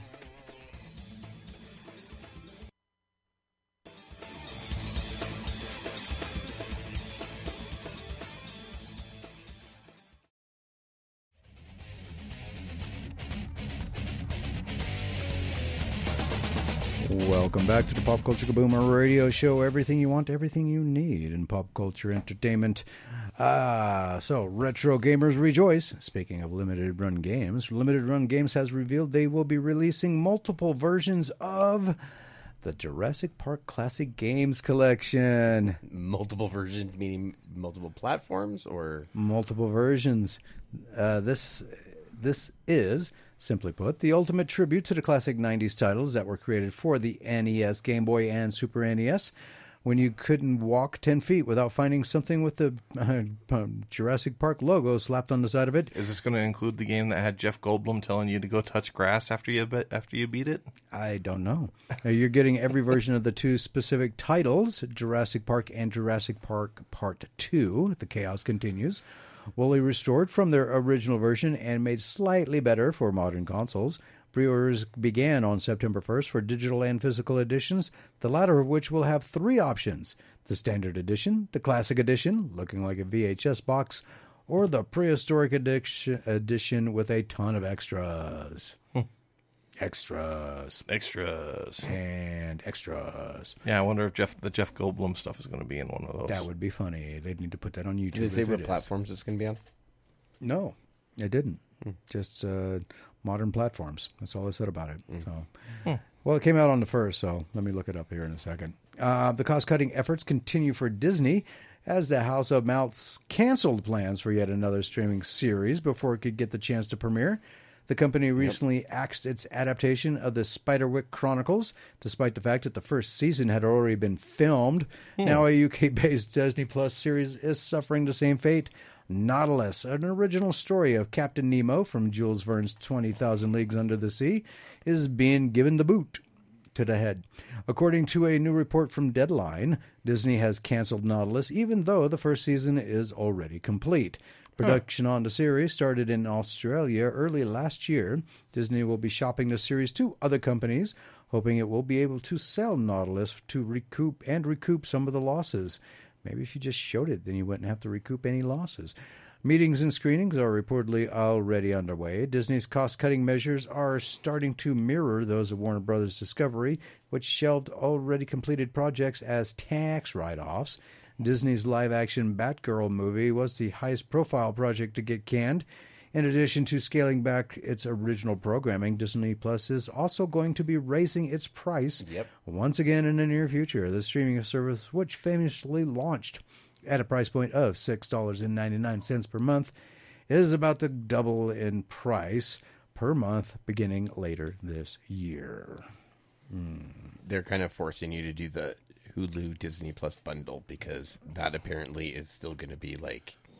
on the cheaper side. Yeah, and the thing that's and the thing that's weird is that they're removing content, so they're charging you more mm-hmm. to get less. Uh, speaking of charging you more to get less, Eric's bringing it up right now. I thought it was just local to us, but if you have Spectrum, mm-hmm. uh, Disney, uh, uh, they're, they're having a contract dispute, I guess, yep. with Spectrum, and they yanked all of their channels. Yep. Yeesh. Even the local news channels, mm-hmm. not just like the E S P Ns and stuff, but huh. even like, yeah, like, like, even yeah like local A B C. A B C's gone. Yeah. Wow. F X gone. Um, yeah. So it's like, wow, there's really a whole lot of scorched earth going on in the entertainment industry right yes, now. Yes, there is. So the last time we checked in on F X and Noah Hawley's uh, upcoming series, Take on the Alien franchise, production was underway utilizing actors who were equity members because of the ongoing SAG-AFTRA strike. Now, Deadline Hollywood is reporting that the Thailand filming has been suspended until after the A M P T P. Yes, sir. What movie you uh, you failed to mention? Uh, the Alien franchise. Um, oh, the series. Alien franchise. Yeah, series. the Alien okay. series. Yeah, they're just, they, they, I don't think it has an official title yet. No, it's just called Alien something something. Okay, Dark Side. Alien. Um, A M P T P strikes as strikes a respect a respectful deal with the U S union, with the cast sent home, but production work still underway for when filming resumes. In addition, we're learning that Kit Young and has also joined the cast. Sydney Chandler was officially confirmed for the female lead role, with Alex Lothar reportedly cast as the male lead. In addition, it was reported that Samuel Blinken had joined the cast in the role of Boy Cavalier, a C E O, Essie, Essie Davis, as Dame Silva, Silva Sevilla, and Adrish Growov as Slightly. Okay, they're throwing out character names and nobody has an idea what they are. That's interesting. So the most wonderful time of the year is nearly upon us. Halloween? That's right. It's the official start of Halloween. It's September. With Halloween season just around the corner, Peacock unveiled an impressive lineup today of more than one hundred Halloween horror thriller and spooky season titles hitting the platform this September. Uh, we're, wh- whether you're looking for recent releases like Hypnotic or cult gems like Slither, Slither. I love that movie. Uh, Peacock invites you to face your fears in September. Binge complete freakish franchises like Chucky, Saw, and Amityville, except you won't see Saw the musical. You won't see that one. Or tune in for fun family fare that includes Ghostbusters and Casper. That would be a crossover I'd want to see, actually. Look for a variety. Ghostbuster versus Casper? Yeah. Yeah, yeah, actually, Dan yeah. Aykroyd was in the Casper movie as Ray Stantz. Really? Mm-hmm. Oh, see. I, yeah, I, you had a cameo. Okay. He basically oh. said, who are you going to call? Someone else, as he was running out of the mansion. Wow. Um, Eric says most of those characters are based off of the game of Aliens. So that's cool. Oh, oh. okay. Um, but anyway, yeah, it'd be like, uh, no, a real Ghostbusters. Yeah. And Casper movie. Yeah. It'd be uh, like that Godzilla versus Bambi. It'd just be over like that. But anyway. Yeah, but actually I am looking forward to that, the, the, the all the, the horror movies coming up, because I have a fourteen-year-old daughter I need to corrupt and, and watch get her to watch more horror movies. We need to get you to watch more horror movies, actually. Oh, yeah, but yeah, good ones. Oh, ooh, ouch. Uh, look for a variety of classic horror to arrive on the streaming service mid-September. Speaking of Chucky, if you're looking to catch up on the series ahead of Season three, pick Peacock brings Chucky Season two to their Halloween H Q on September fourth. That gives you a whole month to catch up before the October fourth premiere of Chucky Season three. Yeah, I was wondering when the second season was on. Oh. The second or the third? The second. Oh, September fourth. Yeah. So t- got, got I, don't have, I don't have U S A, so I can't. Hey, tomorrow's Labor Day, too. Well, uh, um, oh, hold on. So. I'm trying to think if U S A... I think, he, okay, U S A wasn't affected by the Disney no, yanking it no, off no, of no. Spectrum. But okay. Director Denise Villeneuve, yeah, that's it, has reflected on future plans for the Dune universe after the release of Dune Part two. After the triumph of twenty twenty-one's Dune and ahead of the arrival of the eagerly awaited Dune Part two, the acclaimed director has opened up about the aspirations to bring more of Frank Herbert's universe to the silver screen. In an interview with Empire magazine, the filmmaker hinted that the possibility of a third installment in his epic Dune adaptation saga is not completely out of the question. If further developments take place, the potential project would be based on Dune Messiah. Mm-hmm. Oh, yeah, there's plenty of books to pull from. But he's pulling from that one specifically. Yep. Oh, that is the next one in the series. Herbert's so direct sense. Sequel to the original novel, discussing the potential storyline, noted... Villeneuve. Yeah, noted that Dune Messiah was written in reaction to the fact that people perceived Paul Atreides as a hero, yep. which is not what he wanted to do. Nope. My adaptation is closer to his idea that it's actually a warning, citing a decline in quality of the subsequent novels. He clarified that if Dune Part three does happen, it will surely defin- it will surely definitively mark the end of his intended trilogy. He said after the books became more esot- esoteric, esoteric, esoteric, I will say there are words on the paper uh, uh, like this. Uh, Dune Part two co-writer John Spillett had also mentioned in March twenty twenty-two that Villeneuve had planned for a third film as well as a television spin-off series. Mm-hmm. While the filmmaker's vision is exciting, its realization hangs into balance depending on the box office reception of Dune Part two, as well as the production company Warner Brothers Pictures. Beyond the big screen, plans for an H B O Max series Dune The Sisterhood also remains uncertain, while an announcement of a prequel series centering on the Bene Gesserit. The only reason why I can say these names is because I've watched way too much Dune. Initially sparked excitement, the series has encountered production hurdles. What hasn't? Which production hasn't encountered, uh, encountered hurdles recently? With frequent changes in the cast and crew, despite Villeneuve uh, and Spillet's persistent assurance that the series is still happening, with director John Renwick's involvement, the project faced setbacks while with Renwick leaving the project earlier this year, prompting a production hiatus. The path of the potential third film is not very different for, from Dune Part two itself, which was not confirmed by the studio beforehand, despite the story being split across two separate films.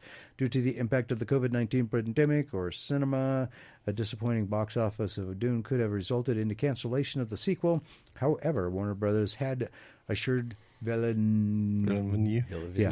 uh, that the sequel would be greenlit even if the first film performed well on H B O Max. Eventually, the film became a success, grossing over four hundred two million dollars against its one hundred sixty-five million dollars budget.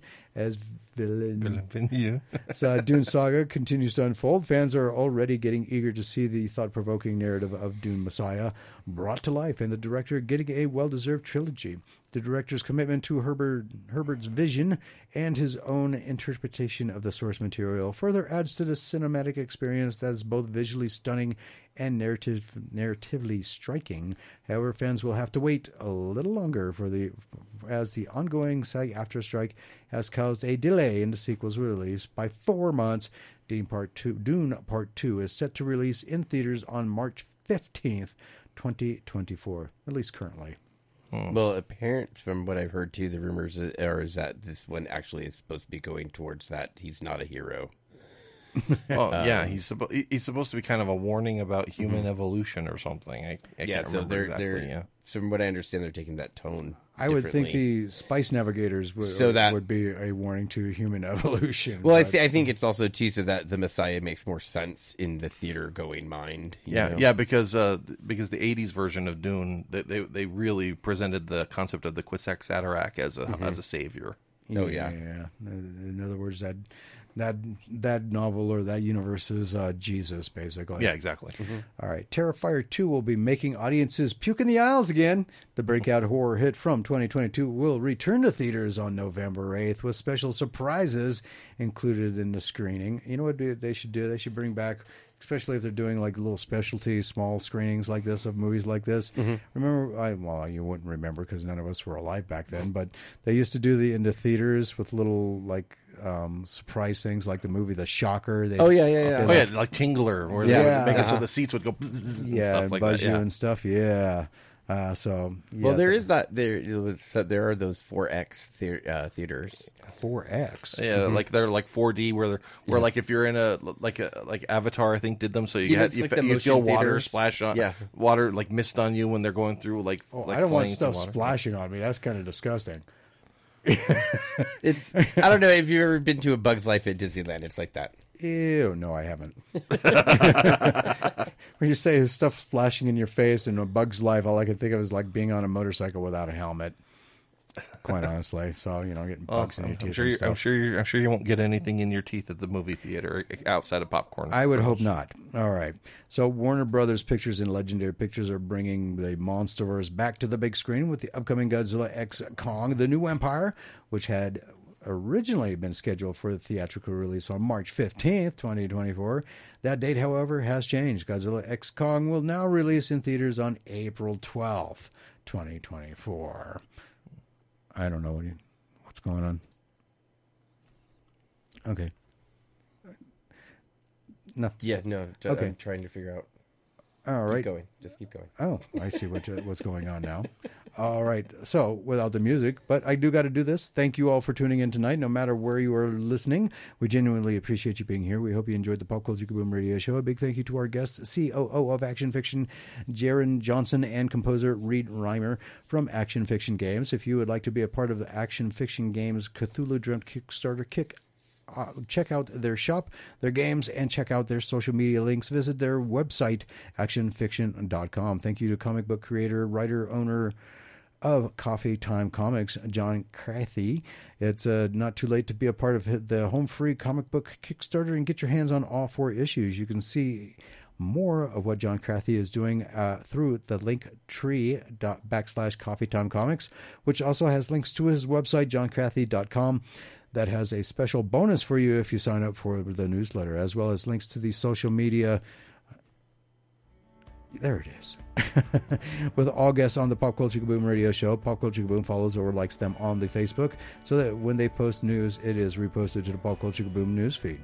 Next Sunday, next week, Sunday, September tenth, our special guest will be the author of over fifty paranormal, horror, biographic, and historical novels of fiction and nonfiction alike. Mister Stephen H. Provo will be talking with Stephen H. Provo about his extensive career in writing, photography, self-publishing, and the latest project, Aces of Northern Nevada, an online cooperative bookshop hub for Northern Nevada writers.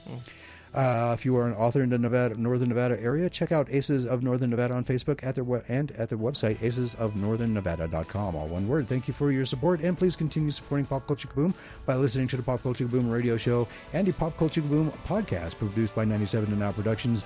And not only get this episode... thirty seconds. Got it. All right. On behalf of our guests, K N V C, Spencer, Rob, and I, thank you for and have a safe Labor Day and a great week. We will talk with you right here again live next Sunday, six to nine p.m. Until then, be safe, stay healthy, and peace out, Wabbits.